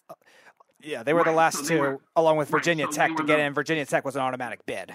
Right. So they were the 50th ranked team and got in somehow. Right. And and they're so great. Get out of here. They stink. For a basketball school, they stink. Carl says the Duncan Great Arena. Oh, that place is a dump. Yo, did you happen to see the Creighton game, the Providence Creighton game, and the roof started leaking and they had to stop the game to, to try to fix roof leaks? Oh, dude, that, that building is so old. It is. Dude, first of all, that building is so old. It hosted a Vinny Pazienza versus like Roberto Duran fight, I think. I, Like, I, I guarantee your listeners don't even know who those two fighters are. By I, the way, I don't even know who those two fighters are. I do. Vinny Pazienza, the Pride of Cranston. Rhode Yes, Island. from Providence. All right, yep. nice. And Even uh, had a movie And after Ro- uh, Roberto Duran is, uh, you know, he had the, the hardest hands in, in boxing history. So I know both. And Vinny Pazienza upset him at the dunk, Yep. baby, the dunk. Yep. Carl says Michigan has terrible defense this year. Yeah, which is normally their sport? identity. Hey, hey, in which sport? Basketball or football? No, oh wait, no, both. Oh, it's a common thread at that school. We don't teach defense. Well, actually, no. Their team three years ago was like horrible offensively, and they were great defensively. But then they got steamrolled by Texas Tech. Yeah, everything at that school stinks. Who wants to go to Michigan and deal with snow all the time? Mm-hmm. And they got one of the worst coaches. That dude, that football program ever wants to turn around, they need to fire Harbaugh and hire Charles Woodson. Carl says they scored 85 against Iowa and still lost by 10. Well, yeah, Iowa has no defense either, Carl. So I don't know if you make that expectation Well, for but that. you know what's funny? Iowa can shoot the three. No, they're phenomenal offensively. They were they were the number four offense, and they had all that guard depth that they had on that team. But yeah, but their defense was abysmal. It's kind of very it's very similar to Alabama this year, kind of too. They're kind of guard oriented where they were last year, and their offense is so potent, but their defense leaves a lot of things unanswered. But sometimes we've seen teams overcome that too. So Iowa just Don't not worry, one of those Iowa teams. and Providence is going to body bag Richmond for your honor. Thank you, Jeff. Carl says Roberto Duran, no mas. Yeah, And- exactly. That was exactly it. And but Pazienza knocked them out. Pride of Cranston, Rhode Island, baby. Uh, they were top five defense past three years, which is why they made turning runs. No, Carl, they were never a top five defense. They were they were a top half defense. There were some years they were top thirty, but they were never a No, top Michigan, five. fo- Michigan football's defense was really very good this year. It's too bad that you have such a bum coach who knows nothing about offense.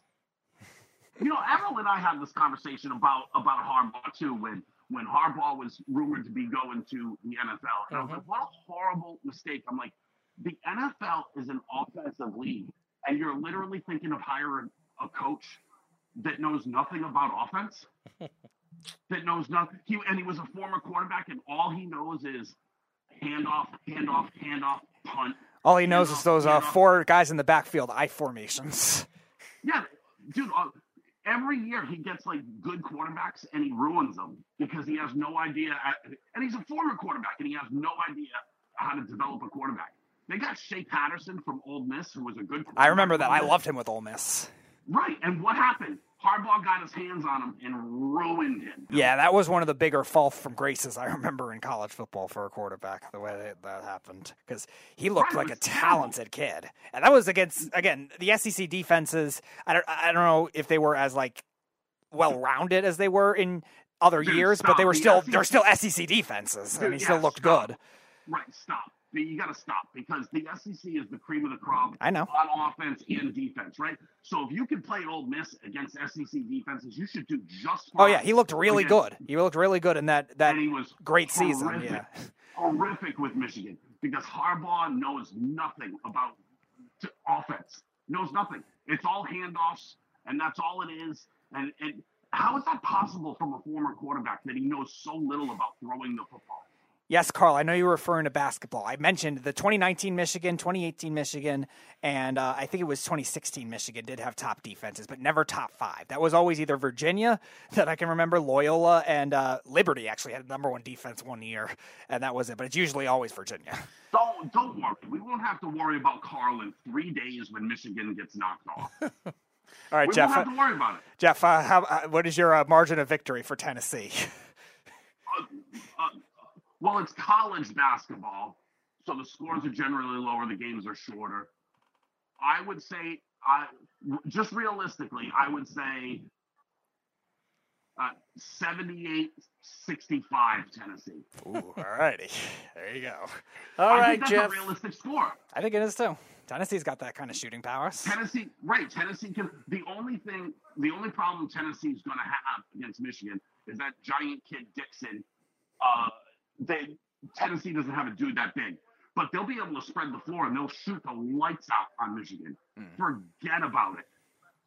Jeff, And, thank- and once again, it'll be an SEC school ruining a Michigan fan's life. Thank you know We we had Georgia in football, and now it'll be Tennessee.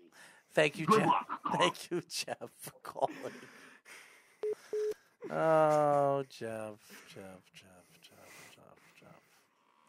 Definitely a great, great part of the show is having Jeff on with his craziness. But uh, I love Jeff's enthusiasm. Uh, his bracket, very interesting. Everybody's bracket. I'd like to thank uh, uh, ex uh, Chief Pro Bowl pass rusher Tamba Hali for joining us. He was fantastic. And also Jesse Reeves, uh, freelance Dynasty Fantasy Football content extravaganza. So thank you for joining us. Uh, uh, Jeff for uh, giving us uh, his craziness as always. Uh, we'll be back next week on Tuesday, right? Are we switching finally to Tuesday? I think we are. Alrighty. So our shows now will be Tuesdays and Thursday nights at 9 p.m. It won't be Wednesdays and Thursdays because we're going to try to split it up, kind of give us like uh, a day of just relaxation, and we'll be back. So starting next week, our shows will be Tuesdays and Thursdays. Okay, so stay tuned for that. Uh, it will be promoted that way, but uh, it'll give you guys a little bit of time, you know, and not back to back days. So Tuesdays and Thursdays moving forward for the Sports Loudmouths starting next week, which we wanted to do that from the beginning. It was just other shows getting Oh, mixed up. it was off the mat. It was originally Yeah. Tuesday, and then they now they're Friday, so we uh, can take that slot back. Yeah, so Tuesdays and Thursdays will be our time uh, to do our shows at 9 p.m. So definitely stay tuned for that. Uh, more guests. Shout out to our guests throughout the week. Uh, listen to the Weekend Crunch this week, 7 p.m., right? Yep. There's no only one more Islander game. It's like the first week of April, so that's uh, we're we're good for a while. Normal time for a while. Yeah, so we'll be on at 7 p.m. So listen to our show. Great guests, funny content. So definitely stay tuned. Uh, LI News Radio, if you live out here on Long Island on 103.9 FM. If you don't, uh, check it out on iHeartRadio. Or um, what, what is that? Tune in radio. Tune in radio. Uh, what, what's that thing called? Uh, Google when you tell them to. I don't know what it is called. Uh, Google Voice or something Yeah, like that? Google Yeah. Voice or something. You can hear us. Spotify. Okay. Ah, Spotify. There you go. Uh, we'll be on Spotify as well. So definitely check us out if you don't live in the Long Island, New York area. Uh, we'll be back next week on Tuesday. Until then, is Errol Marks and Speedy Petey saying good night. We'll talk to you then. Good night, everybody. It's the Worldwide Sports Radio Network.